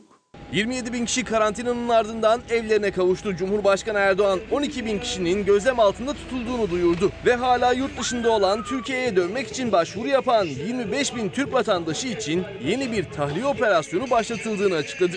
Amacımız Ramazan ayı girene kadar bu operasyonu tamamlamaktır. Erdoğan'ın açıklaması sırasında ilk kafileler yoldaydı. Saatler sonra ilk uçaklar indi. Türk vatandaşları sağlık durumları kontrol edildikten sonra 14 gün boyunca kalacakları öğrenci yurtlarına gönderildi. İspanya'dan gelen 93 Türk vatandaşı Tokat'taki, İngiltere'den getirilen 333 kişi Kırıkkale'deki, Mısır'dan getirilen 164 Türk vatandaşı İstanbul'daki, İrlanda'dan getirilen 115 Türk vatandaşı Kars'taki, Almanya'dan getirilen bine yakın kişi ise Samsun, Sinop, Ordu, Giresun ve Uşak'taki öğrenci yurtlarına transfer edildi. 416 A blok 416. Irak'ta mahsur kalan 366 Türk vatandaşı ise Habur sınır kapısından Türkiye'ye getirildi, sağlık kontrolüne alındı. Tahliye operasyonlarının iki gün içinde tamamlanıp 25 bin kişinin gözlem altına alınması planlanıyor. Şimdi sizden yoğun olarak sorular geliyor, mesajlar geliyor, fotoğraflar da geliyor. Bir arkadaşımız da Osman Bey de bana Mehmet Ağar Süleyman Soylu konusunda Mehmet Ağar neden Soylu'ya destek verdi diye bir soru soruyor. Biraz sonra yanıtlayayım Osman Bey. Ama önce bir konuğumu selamlamak istiyorum. Sayın Durmuş Yılmaz, merhaba, günaydın. Nasılsınız efendim? Merhaba, günaydın. İyi yayınlar diliyorum İsmail Bey. Çok sağ olun efendim. Ee, Uşak'ta mısınız, An- Ankara'da mısınız? Neredesiniz? Ankara'dayım. Ha, Ankara'daki evdesiniz. Evet, Ha, Ankara'dayım. ben sizi aradığımda da Ankara'daki evdeydiniz değil mi? Evet, evet, Ankara'daydım. Eşiniz hanımefendi nasıl efendim? Hepimiz iyiyiz Allah'a şükür. Sıhhatimiz, sağlığımız iyi. Peki Mesafe koronayla mücadele Dikkat- günlerinde ne yapıyorsunuz evde? Dikkat ediyoruz. Yani ben 70 yaşımın üzerinde olduğum için, herhalde meclisin ve partinin de en yaşlı eleman olduğum için ben meclisteki nöbetten muaf tutuldum. Ama iki kez bu arada meclise gittim. Fakat etrafımdaki görenler vesaire arkadaşlar herhalde kendimi riske attığımı düşünerek gelmemden çok mutlu olmadılar gibi beni düşünerek ben de şu anda evdeyim. Normal evde olan insanların ne yapması gerekiyorsa ben de onları yapıyorum ve günümü bu şekilde geçiyorum. Herhangi bir sıkıntı vesaire söz konusu değil. Peki çok teşekkür ediyorum. Bugünlerde geçecek diyelim. Efendim İnşallah. Sizi, sizi bulmuşken önce şöyle sormak istiyorum. Bugün tam da 21 Nisan 2020'de ekonomiye baktığınız zaman ne görüyorsunuz? Bugün ekonomiye baktığımda şunu görüyorum. Ekonomi giderek daralıyor, sıkıntılar giderek artıyor. Bu sadece Türkiye'nin karşı karşıya olduğu bir sorun değil. Bütün dünya ekonomilerinin karşı karşıya olduğu bir sorun. Şu ana kadar yaşadığımız, tecrübe ettiğimiz, benim en azından yaşım itibariyle, görevim itibariyle, meslek hayatım itibariyle karşı karşıya kaldığım sorunlar genellikle ekonominin kendi bünyesinde ortaya çıkan içsel sorunlardı. Şu anda tamamen ekonominin dışında dışsal bir sorunla, ekonomiye yansıyan bir sorunla karşı karşıyayız. Bu konuda çok fazla bir şeyimiz yok, tecrübemiz yok. Eğer şu anda yaşamakta olduğumuz, içinden geçmekte olduğumuz krizi bundan önceki dönemlerde yaşanan herhangi bir krize veya krizlerle kıyaslayın derseniz aslında kıyaslamak son derece zor. Bu 1929 buhranına belki de İkinci Dünya Harbi'ne benzeyen bir ekonomik sorunlar yumağıyla karşı karşıyayız. Peki şimdi bir soru var. Bugün Aziz Çelik yazmış. Çok da konuşuluyor. Beni geçen gün Masum Türker de aradı. Yayından sonra da kendisiyle konuştum. İzleyenlerime söz vermiştim. O da bunu söylüyor. Size şunu sormak istiyorum efendim. İşsizlik fonunda paramız var ya bizim işsizlik fonunda. 131 evet. milyar. Bu para Aziz Çelik de soruyor. Bu para var mı yok mu? Bu para var mı efendim? Nerede bu para? Bu para nakit olarak yok. Hı. Şimdi efendim işsizlik fonuna işçilerden kesilen bir bir katkı var. Evet. İşverenlerden yapılan katkı var. Hükümetin, devletin yaptığı katkı var. Aylık bazda ücretler ödenirken yapılan kesintiler üzerinden fona nakit olarak fonda birikiyor bu para. Dolayısıyla fon yönetimi bu parayı hazine ihalelerine katılarak devlete borç veriyor. Devlete verdiği borcun karşılığında devletten hazine tahvili alıyor ve dolayısıyla da onun faiz oradan faiz geliri elde ederek fonu büyütmeye çalışıyor. Tabi bunun yüzde yüzünü şeye koymuyor. Devlete borç vermiyor, hazine kağıdına yatırmıyor. Yüzde altısı, yedisi çok fazla değil, ondan fazla değil. Bir kısmından mevduat olarak, nakit olarak hesabında tutuyor günlük ihtiyaçları karşılamak için. Dolayısıyla bugün itibariyle bu fondaki 130 küsür milyarlık fon nakit olarak harcanabilir para olarak değil, devlet tahvili olarak var. Türkiye Cumhuriyet Merkez Bankası geçen hafta aldığı bir takım tedbirler çerçevesinde elinde fonun yatırımlarından oluşan hazine kağıdı olan bankaların bu kağıtları Merkez Bankası'na satabileceklerini ve dolayısıyla orada nakde dönebileceklerini söyledi. Sorunuzun cevabı kısaca fonda para var, para nakit değil, hazine kağıdında. Şimdi anlaşıldı. İki, biz para basıyor muyuz efendim şimdi? Merkez Bankası şu anda para basıyor mu? Biz para basıyoruz efendim. Şimdi şeye bakacak olursak yılbaşından bu tarafa Merkez Bankası'nın yaptığı eylemlere, faaliyetlere vesaireye baktığımızda şunu görüyoruz. Aşağı yukarı biz yılbaşından bu tarafa rezerv para dediğimiz yani parasal taban dediğimiz ekonomik toplam para arzının özünü esasını teşkil eden para tabanı rezerv para aşağı yukarı yılbaşından bu tarafa yüzde 30 artış gösterdi. 205 milyar TL'den 270 milyar TL'ye çıktı. Bu arada tabii yılbaşından bu tarafa Ocak, Şubat, Mart aylarındaki kümülatif enflasyon yüzde iki, yüzde 3.2 Dolayısıyla enflasyon neredeyse 10-15 katı kadar para basılmış durumda. Şimdi bu para nereye gidiyor derseniz. Evet derim. Şimdi tabii burası son derece önemli. Nereye gidiyor? Basılan bu paranın nereye gittiğini bizim görebilmemiz için aslında geri başa dönüp şu anda biraz önce söylediğim karşı karşıya olduğumuz ve dünyanın da karşı olduğu bu sorunların çözülebilmesi için önce sorunun muhteviyatının ne olduğunun bunun boyutunun ne olduğunun tespit edilip buna göre de ihtiyaç tes tespit edilip ve buna göre ne yapılması geldiği şeklinde bir kararın alınması gerekir. Aslında bütün dünya şunu biliyor. Ne yapılması gerektiği konusunda tereddüt yok. Fakat nasıl yapılacağı konusunda ülkeler farklı farklı şeyler söylüyorlar, düşünüyorlar ama esasın esası, özün özü olarak söyleyecek olursak Evet. bu problemin üzerinden ge- gelinebilmesi için her ülkeden ülkeye bazı farklılar gösterebilmekle birlikte esas da bir fon oluşturulması, bu fona artık ülkelerin ya bizim ülkemizde geçmişte olduğu bir kısa vadeli avanstır.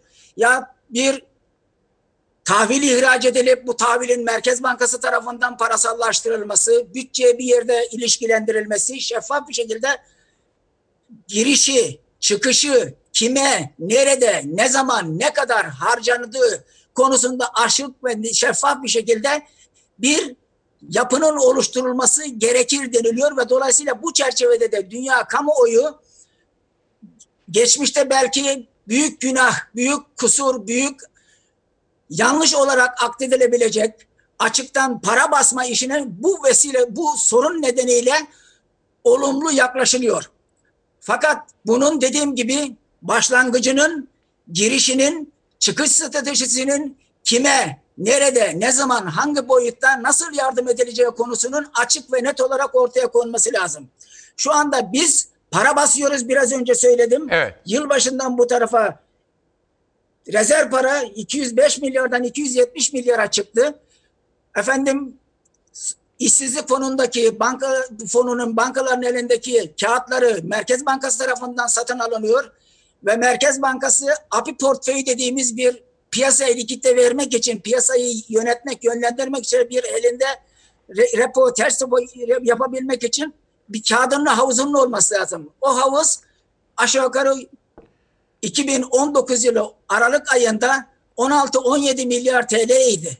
Merkez Bankası Aralık ayında 2020 yılı için uygulamaya koyacağı para politikası çerçevesinde bunun bilançosunun yüzde beşine çıkaracağını söylemişti. Bugün itibariyle geldiğimiz noktada bu yüzde beşinde üzerine çıktı. Neredeyse 40, 47 milyarlar şey yaptı. Sorunuzun cevabı şu. Merkez Bankası para basıyor fakat bu paranın kime, nereye, nasıl gittiği konusunda çok fazla bilgimiz yok. Dolayısıyla ucu açık bir şey. Şunu söylememe izin verin. Lütfen. Sayın Maliye Bakanı şunu söylemişti. Dedi ki ülkeyi nereye sürükleyeceği belli olmayan söylemler söyle- duyuyorum dedi. Yani para basın, para basarak bu işi halledin deniliyor ya. Evet. Buna izin veriliyor ya. Evet. Bunu bakan ülkeyi nereye sürükleyeceği belli olmayan söylemler olarak dedi. Aslında Sayın Bakan ülkeyi nereye sürükleyeceği belli olmayan söylemleri de öte geçerek eylemlere başladı. Fakat açık değil, net değil, şeffaf değil, hesap verebilir değil. Peki. Şimdi efendim size şöyle bir soru soracağım. Diyelim hani siz kriz zamanlarında ekonomi yönetimindeydiniz. Şimdi de aslında bir kriz, küresel çapta bir krizle karşı karşıyayız. Size ülkeyi yönetenler deseler, yine ekonomi yönetiminde olsanız veya ilgili bakan olsanız, Cumhurbaşkanı Erdoğan sorsa ya da şöyle de diyeyim, farz-ı mahal, Meral Akşener ülkeyi yönetiyor olsa, siz de bakan olsanız size sorsa, Durmuş Bey ne yapacağım, nasıl çıkacağız bu işin içinden dese ne yapardınız diye bir soru soracağım. Ama önce bir haberimiz var. Haberden dönüşte bunun yanıtını rica edeceğim. İnsanlarımız canı ile cüzdanları arasına sıkıştı boğuluyor. Kapatılan iş yerlerinde çalışanların maaşlarının büyük kısmını devlet versin. Vatandaşlarımızın temel ihtiyaçları için toplamda 12,1 milyar liralık kaynak tahsis edilmiş oldu. Kurbanın gözü patlamadan hazinenin musluklarını açın. Milletimiz yediği ekmeğin, içtiği suyun vergisini veriyor mu? Veriyor. Kapanan iş yerleri kısa çalışma ödeneği ya da ücretsiz izin maaşını bekleyen çalışanlar. Ekonomi korona günlerinde en sıcak madde, siyasetinde ilk sırasında. Bu milletin zor gününde yanında duramıyorsanız o koltuğu bırakıp çekip gideceksiniz. Ekonomik istikrar kalkanı gibi kapsamlı bir tedbir setini çok hızlı bir şekilde devreye aldı. Türkiye'ye bir şekilde kaynak lazım. Çünkü içerideki kaynaklar önemli ölçüde tüketildi maalesef. Hala israfı önleyip kaynak yaratılabilir. Deva Partisi Genel Başkanı, eski AK Parti Hazine Bakanı Ali Babacan Türkiye'ye kaynak lazım dedi. Korona günlerinde ekonominin bir başka tartışması da kaynak ve para basma üzerinden çıktı. Ülkeyi nereye sürükleyeceği belli olmayan para basma söylemlerinden sonra bu konudaki duruşlarıyla de dertlerinin millet olmadığını bir kez daha gösterdiler. Damat bakan ne söylüyor?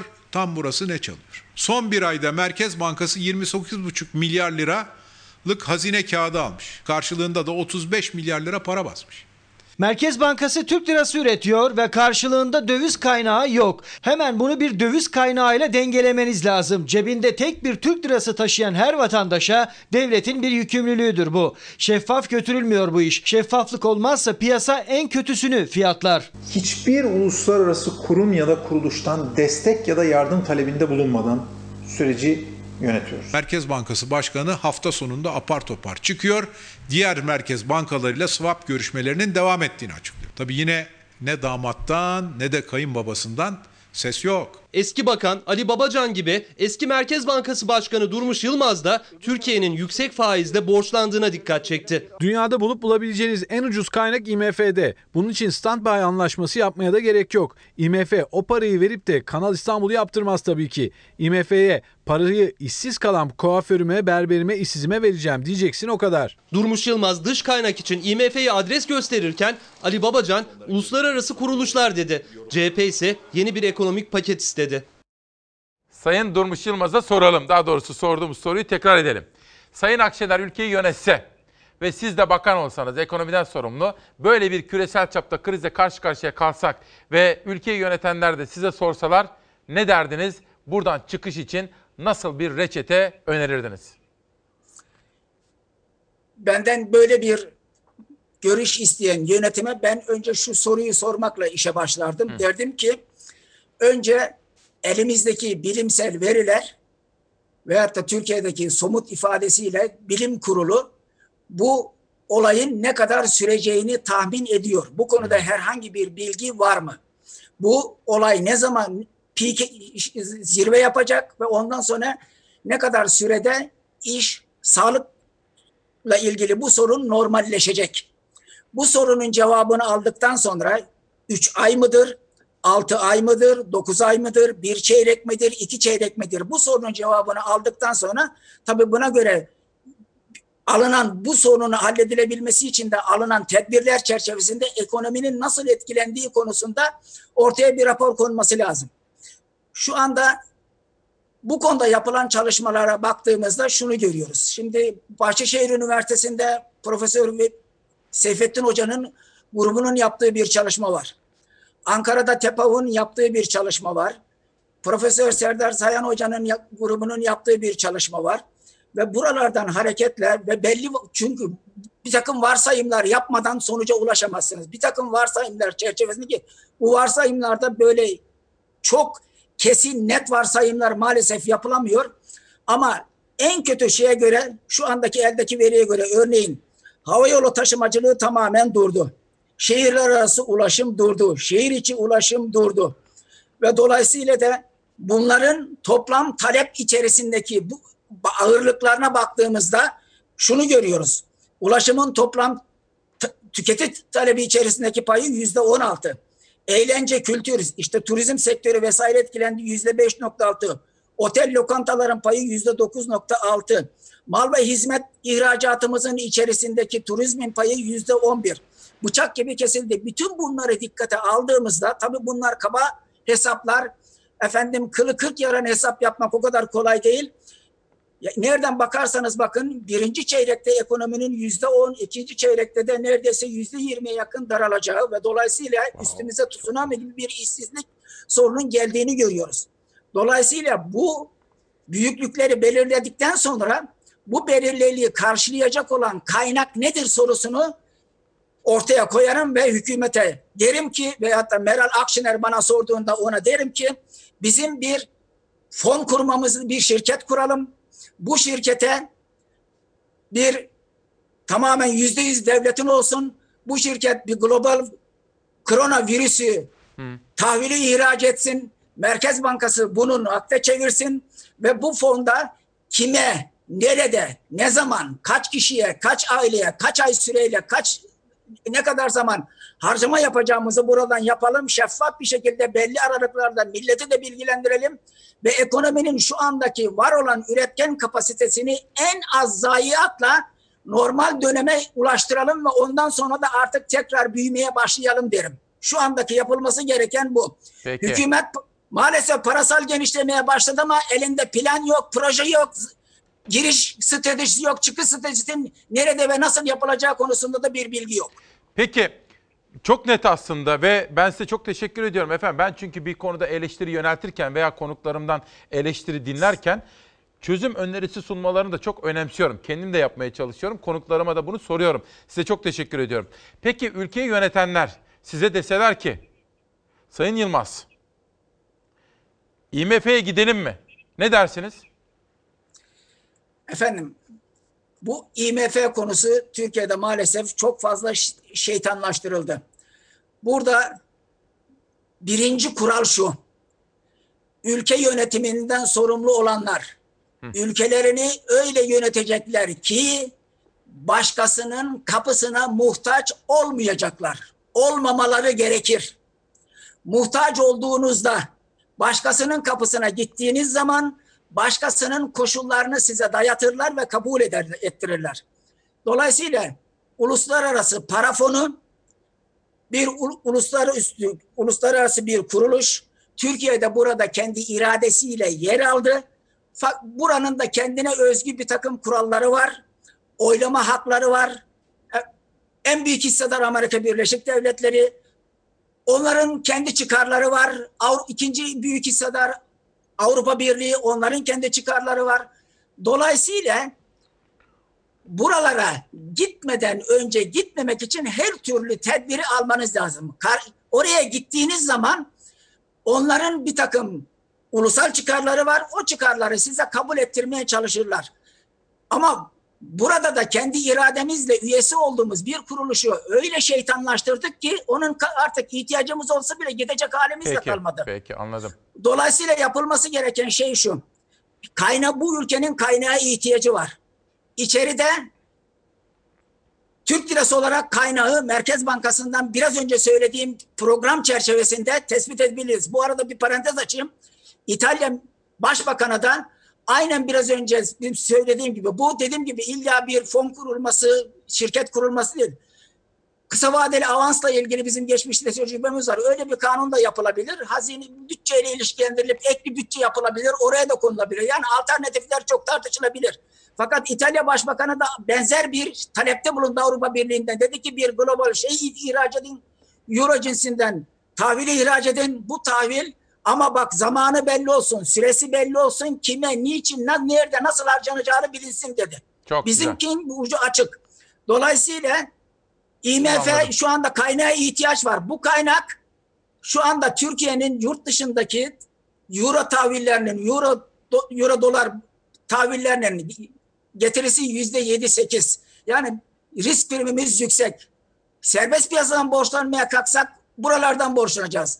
Ama şu anda IMF'nin bir kaynağı var. Bir trilyon dolar kaynak var diyor. Onun dışında Federal Rezerv'ün ortaya koyduğu bir kaynak var.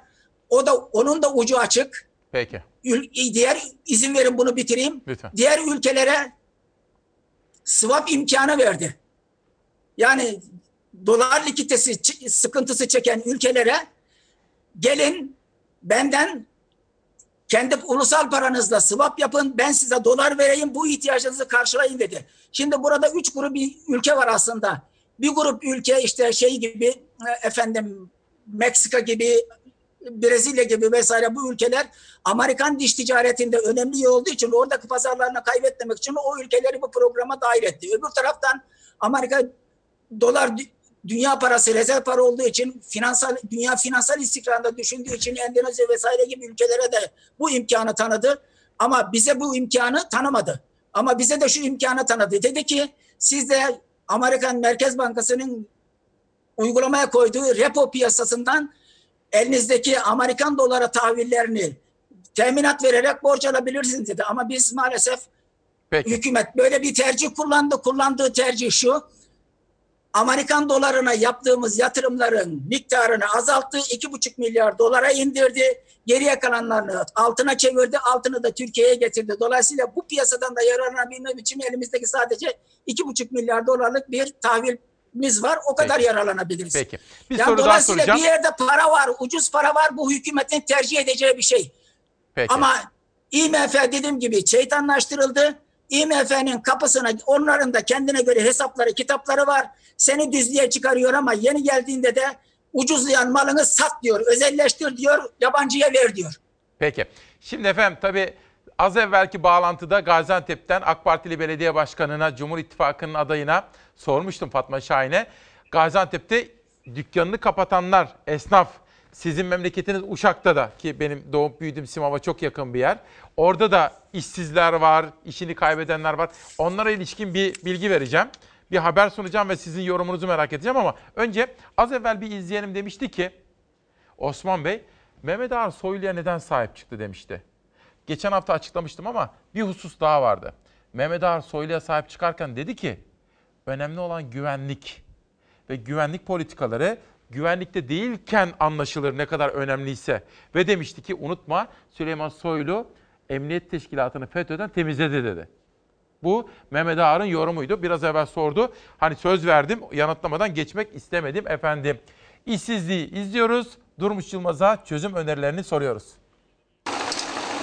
Yani bu bununla nasıl e-devlete gireyim? Bakanlığa ya da işkura başvuran yaklaşık 3 milyon kişinin şu noktada kısa dönemde işsiz sayılmamasının yanında saatlik olarak, üretim kapasitesi olarak tamamen işsiz sayılması gerektiği fikrine sahip ekonomistlerden bir tanesiyim. Ekonomi uzmanlarına göre aslında işsizler ordusuna 3 milyon kişi daha katıldı. Kısa çalışma ödeneğine başvuran 3 milyon kişi istihdamda gözükse de aslında şu anda çalışmıyor. Sadece uzmanlar değil, o ödemeyi bekleyenler de çalışan olarak gözükse de işsiz hissediyor. İzne ayrıldık. Yaklaşık bir buçuk aydır izindeyiz hemen hemen.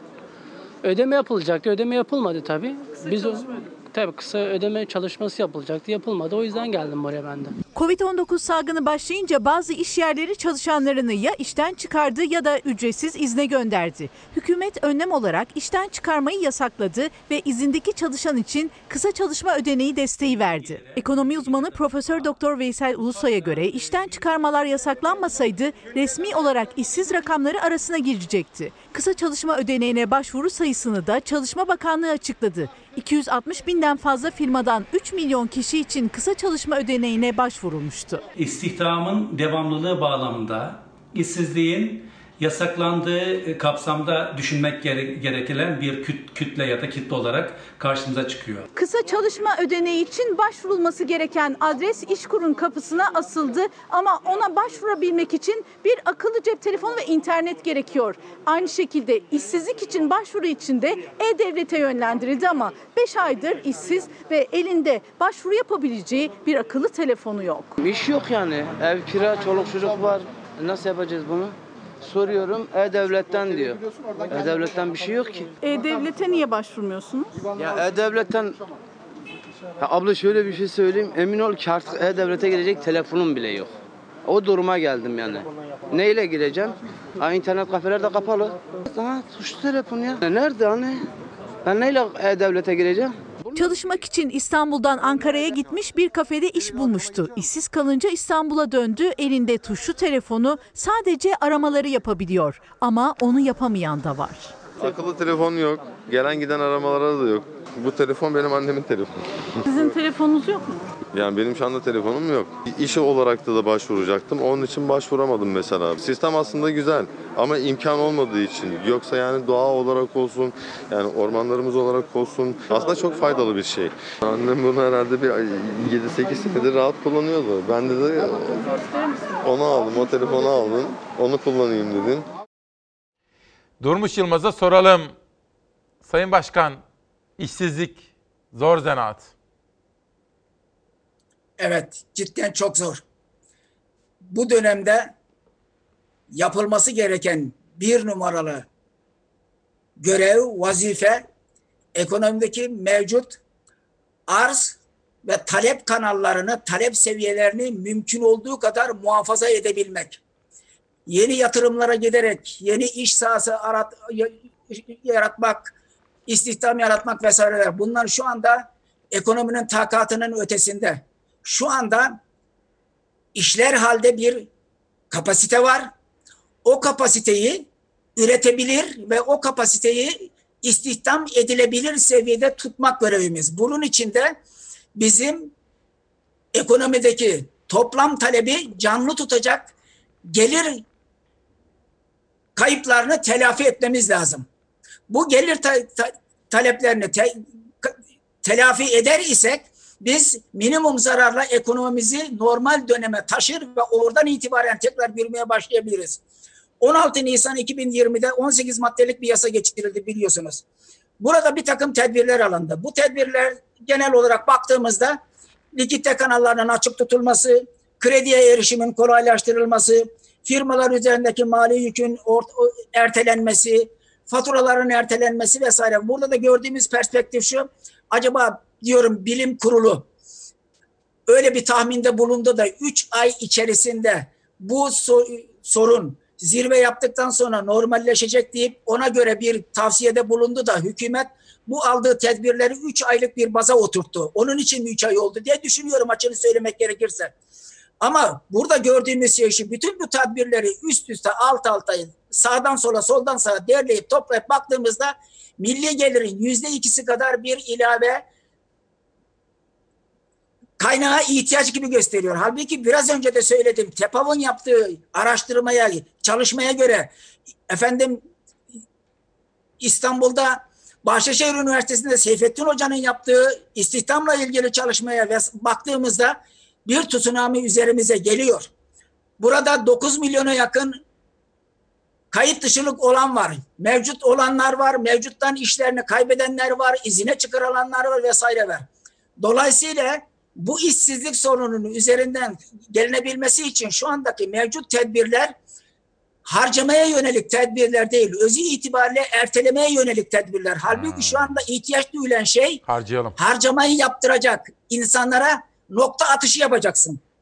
İhtiyaç sahibine gelirini devam ettireceksin, o harcayacak. Atıl kalan peynir fabrikası peynir üretmeye, süt üretmeye, yağ üretmeye devam edecek. Efendim tarlada domates üretmeye devam edecek, patlıcan üretmeye devam edecek. Çünkü onların talebini bu şekilde desteklememiz lazım. Şu andaki alınan tedbirlerin içerisinde sadece nakit kısmı bunun çok fazla bir şey değil. 2 milyarlık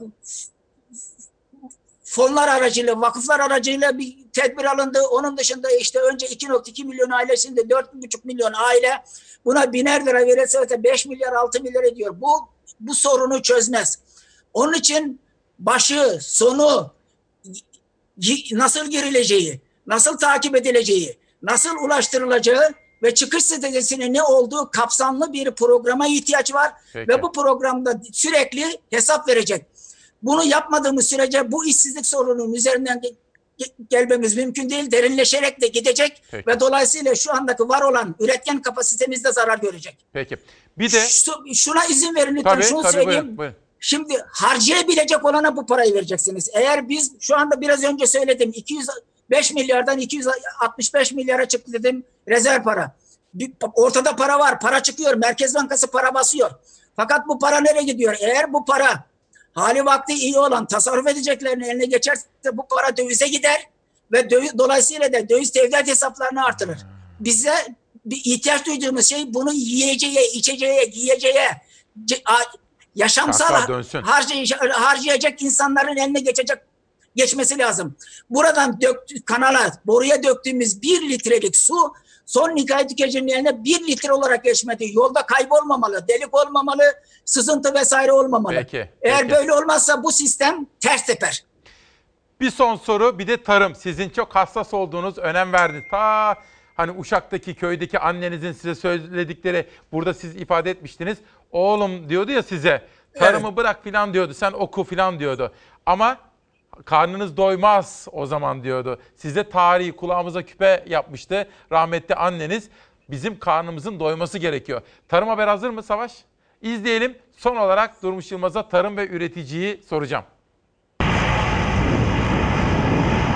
250 dekar alanda e, sebze üretimi gerçekleştireceğiz. Mansur Yavaş'ın en iddialı seçim vaatlerinden biriydi. Ankaralı çiftçiye destek olmak ve tarım arazilerinin ekilmesini sağlamak. İkisi de hayata geçti. Üreticilerimize %90 hibe destekli e, nohut tohumlarının dağıtımını gerçekleştirdik. 20 bin dekar alanda bir üretim yapılacak. E, 400 bin kilogram kadar da nohut tohumu dağıtımı yaptık. Gölbaşı'nda Ankara Büyükşehir Belediyesi'ne ait 2700 dönümlük verimli topraklar çok uzun yıllardır bomboş duruyordu. Mansur Yavaş'ın talimatıyla birlikte bu tarlalara sebze, patates ve fasulye ekilecek ve birkaç ay sonra alınan ürünler ihtiyaç sahiplerine dağıtılacak. Domates olacak, e, biber olacak, salatalık olacak. Patates ve fasulye olacak. Sosyal yardımlar kapsamında dağıtımını gerçekleştireceğiz.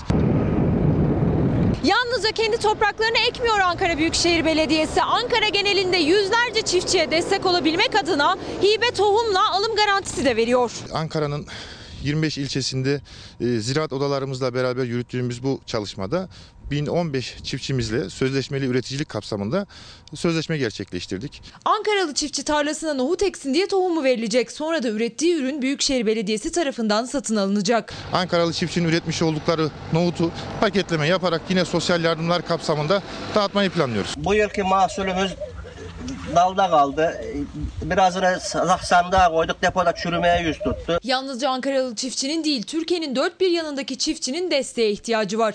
Artan üretim maliyetleriyle zaten sıkıntıdaydı çiftçi. Bir de virüs salgını başlayınca ne yapacağını şaşırdı. İhracatın kapalı olmasından dolayı turizm yerlerinin kapanması, lokantaların kapalı olması, sokaklarda esnafların kapalı olması, malımızı satamıyoruz. Limonu elinde kalan Mersinli çiftçinin yardımına ise İstanbul Büyükşehir Belediyesi yetişti. Ekrem İmamoğlu ve Mersin Belediye Başkanı Vahap Seçer görüştü. Mersinli üreticiden narenciye ürünleri alınacak. İstanbul'da ihtiyaç sahiplerine ücretsiz dağıtılacak. Durmuş Yılmaz'a soralım. Köylü, üretici, besici onları nasıl destekleyeceğiz efendim? Efendim biraz önce programda da söylenen gösterdiğiniz görseller vesaire de gösteriyor ki Türkiye'de gerçekten yoksullukla mücadele bu. Böyle mücadele edilir yoksullukla, ürettirerek, üretimle irtibatını kesmeden. Ama maalesef Türkiye'de şu bu güne kadar ben samimi olarak inanıyorum. Yani bir muhalefet vesaire yapmıyorum. Türkiye'de yoksullukla mücadele edilmedi. Yoksulluk yönetildi ve bunun siyasi rantı çok yüksek oldu. Dolayısıyla geldiğinden noktada artık tarım dediğimiz zaman herhangi bir ekonomi sektör aklımıza gelmemeli. Bu bir ulusal güvenlik sorunu. Döviziniz olsa bile ithal edemeyebilirsiniz. Şu anda olduğu gibi satın alacak mal bulamayabilirsiniz. Tarımın dışsallığı çok fazla. Ne yapıp edip dışsallıkları dikkate alarak maliyetleri de üstlenerek Türk köylüsüne ürettirmek lazım. Bu stratejik bir durum. Bu bir güvenlik sorunu. O nedenle makro dengeleri sağlayıp vatandaş diyor ki dolardan bana ne 50 liralık benzin alıyorum. Hayır görüyorsun ki öyle değil. Toprağın var, güneşin var, suyun var ama maalesef o suyu çıkarıp sulayabilmek için elektriğe ihtiyacın var. Elektrik fiyatları makroekonomik dengelerin yerli yerinde olmadığı için elektrik pahalı olduğu için tarımın da gerekeni yapamıyorsun. O nedense makro dengeleri, enflasyon, üretim, tü, tüke, her şey belli bir düzene getirdikten sonra, her şey yerli yerine oturduktan sonra tarıma özel bir parantez açıp burada dışsallıkları da dikkate alarak tarıma gereken destek verilmeli ve pay, öncelikler değiştirilmeli. Bunu yapmazsak aç kalırız. Çok teşekkür ediyorum Sayın Durmuş Yılmaz. Size ve bütün ailenize de sevgiler, sağlıklı günler diliyorum. Var, iyi ki varsınız efendim. Çok teşekkür ediyorum. Ben teşekkür Katkılarınız için. ediyorum. Sağ olun. İyi yayınlar Evet. diliyorum. Sağ olun. Sağ olsunlar. İşte bakın yani böyle sakin sakin hiç meseleyi politize etmeden anlatmaya çalışıyor. Ben önemli buluyorum. Fatma Şahin de öyle. Ben Fatma Şahin'e baktığım zaman da hani aradığım o siyaset üstü bir durum ve tavır diye görüyorum. Çalar Saat gazetesi gelsin. Bugün bayram coşkusunu yine hissetmeye çalışıyoruz. Devlet millet içindir dedik bu sabahki yazımızda. Bu arada Akit gazetesinden Sabri Balaban da hükümetin ekonomi politikalarını desteklese de kredi garanti fonu ile ilgili uygulamalar konusunda yapıcı eleştiriler getiriyor. Ekonomi yönetiminin buna da dikkat etmesi gerekir bugünkü akitte. Bugün böyle bir gazete yaptık. Haydi çocuklar dedik. Yarına da fotoğraflar, videolar gelmeye devam edecekler efendim. Bunun dışında yeni çıkan kitaplara bakacağız. Bayram coşkusunu içinizde hissetmenizi çok istiyorum. 23 Nisan'da özel bir yayın yapacağız efendim. Ama önce kitaplar. Profesör Doktor Metin Başaranoğlu'ndan içimizdeki Çernobil kitabı geldi. İsmail Küçüköy'le Çalar Saate. Savaş klibi hazırlar mısın rica etsem? Nihat Küçük Aslan Sessiz Çığlık. Bu arada efendim biz dört arkadaş aşağıda haber yapıyoruz. Zeray Kınacı, Ezgi Gözeger, Zafer Söken, Beyza Gözeyik. Savaş Yıldız yönetmen koltuğunda ondan evvel de Hilal vardı. Rejideki ekip arkadaşlarım, kameralarda Mümin ve Yunus kardeşim var. Dışarıdan bana yardımcı olan Nihal Kemaloğlu, danışmanım. Gazeteyi bugün çizdiğimiz Dilek var, Dilek Zehir. Rejideki, kurgudaki bütün ekip arkadaşlarıma ne kadar teşekkür etsem azdır. Ve Doğan Şentürk yönetimdeki Fox Haber'in gücüyle sizlere bağımsız ve tarafsız haberleri sunmaya gayret ediyoruz. Zübeyde Yalçınkaya'dan gelen bir kitap Mono. Neden tek tek isimlerini söylüyorum? Her zaman söylerim ama bugünlerde koronavirüs zamanında buralara gelip çalışmak kolay değil. O nedenle onlara sizler adına teşekkür ediyorum. Bütün ekip arkadaşlarıma. Nezahat Yeniçeri umutlarım hep var diyor. Umudumuz her zaman var efendim. Bir kitap daha Nazra Yeliz Demirci. Bugün köşe yazılarından Fahrettin Koca'nın uygulamalarını, kriz yönetimini başarıyla bulduğunu söyleyen ve destekleyen Hasan Basri Yalçın sabahta. Emre Kongar da Mehmet Haberal Hoca için onun küresel çaptaki bir bilim adamı kimliğiyle koronavirüse karşı çevre dostu olmamız gerektiğini söylediği bir yazı bugün dikkatimi çekti. Efendim bağlığınız için, desteğiniz için, bana yarenlik yaptığınız için, katılımınız için çok çok çok teşekkür ediyorum. Yarın sabah 7.45'te görüşeceğiz. Bayramın coşkusunu çocuklar ve siz içinizde hissediniz.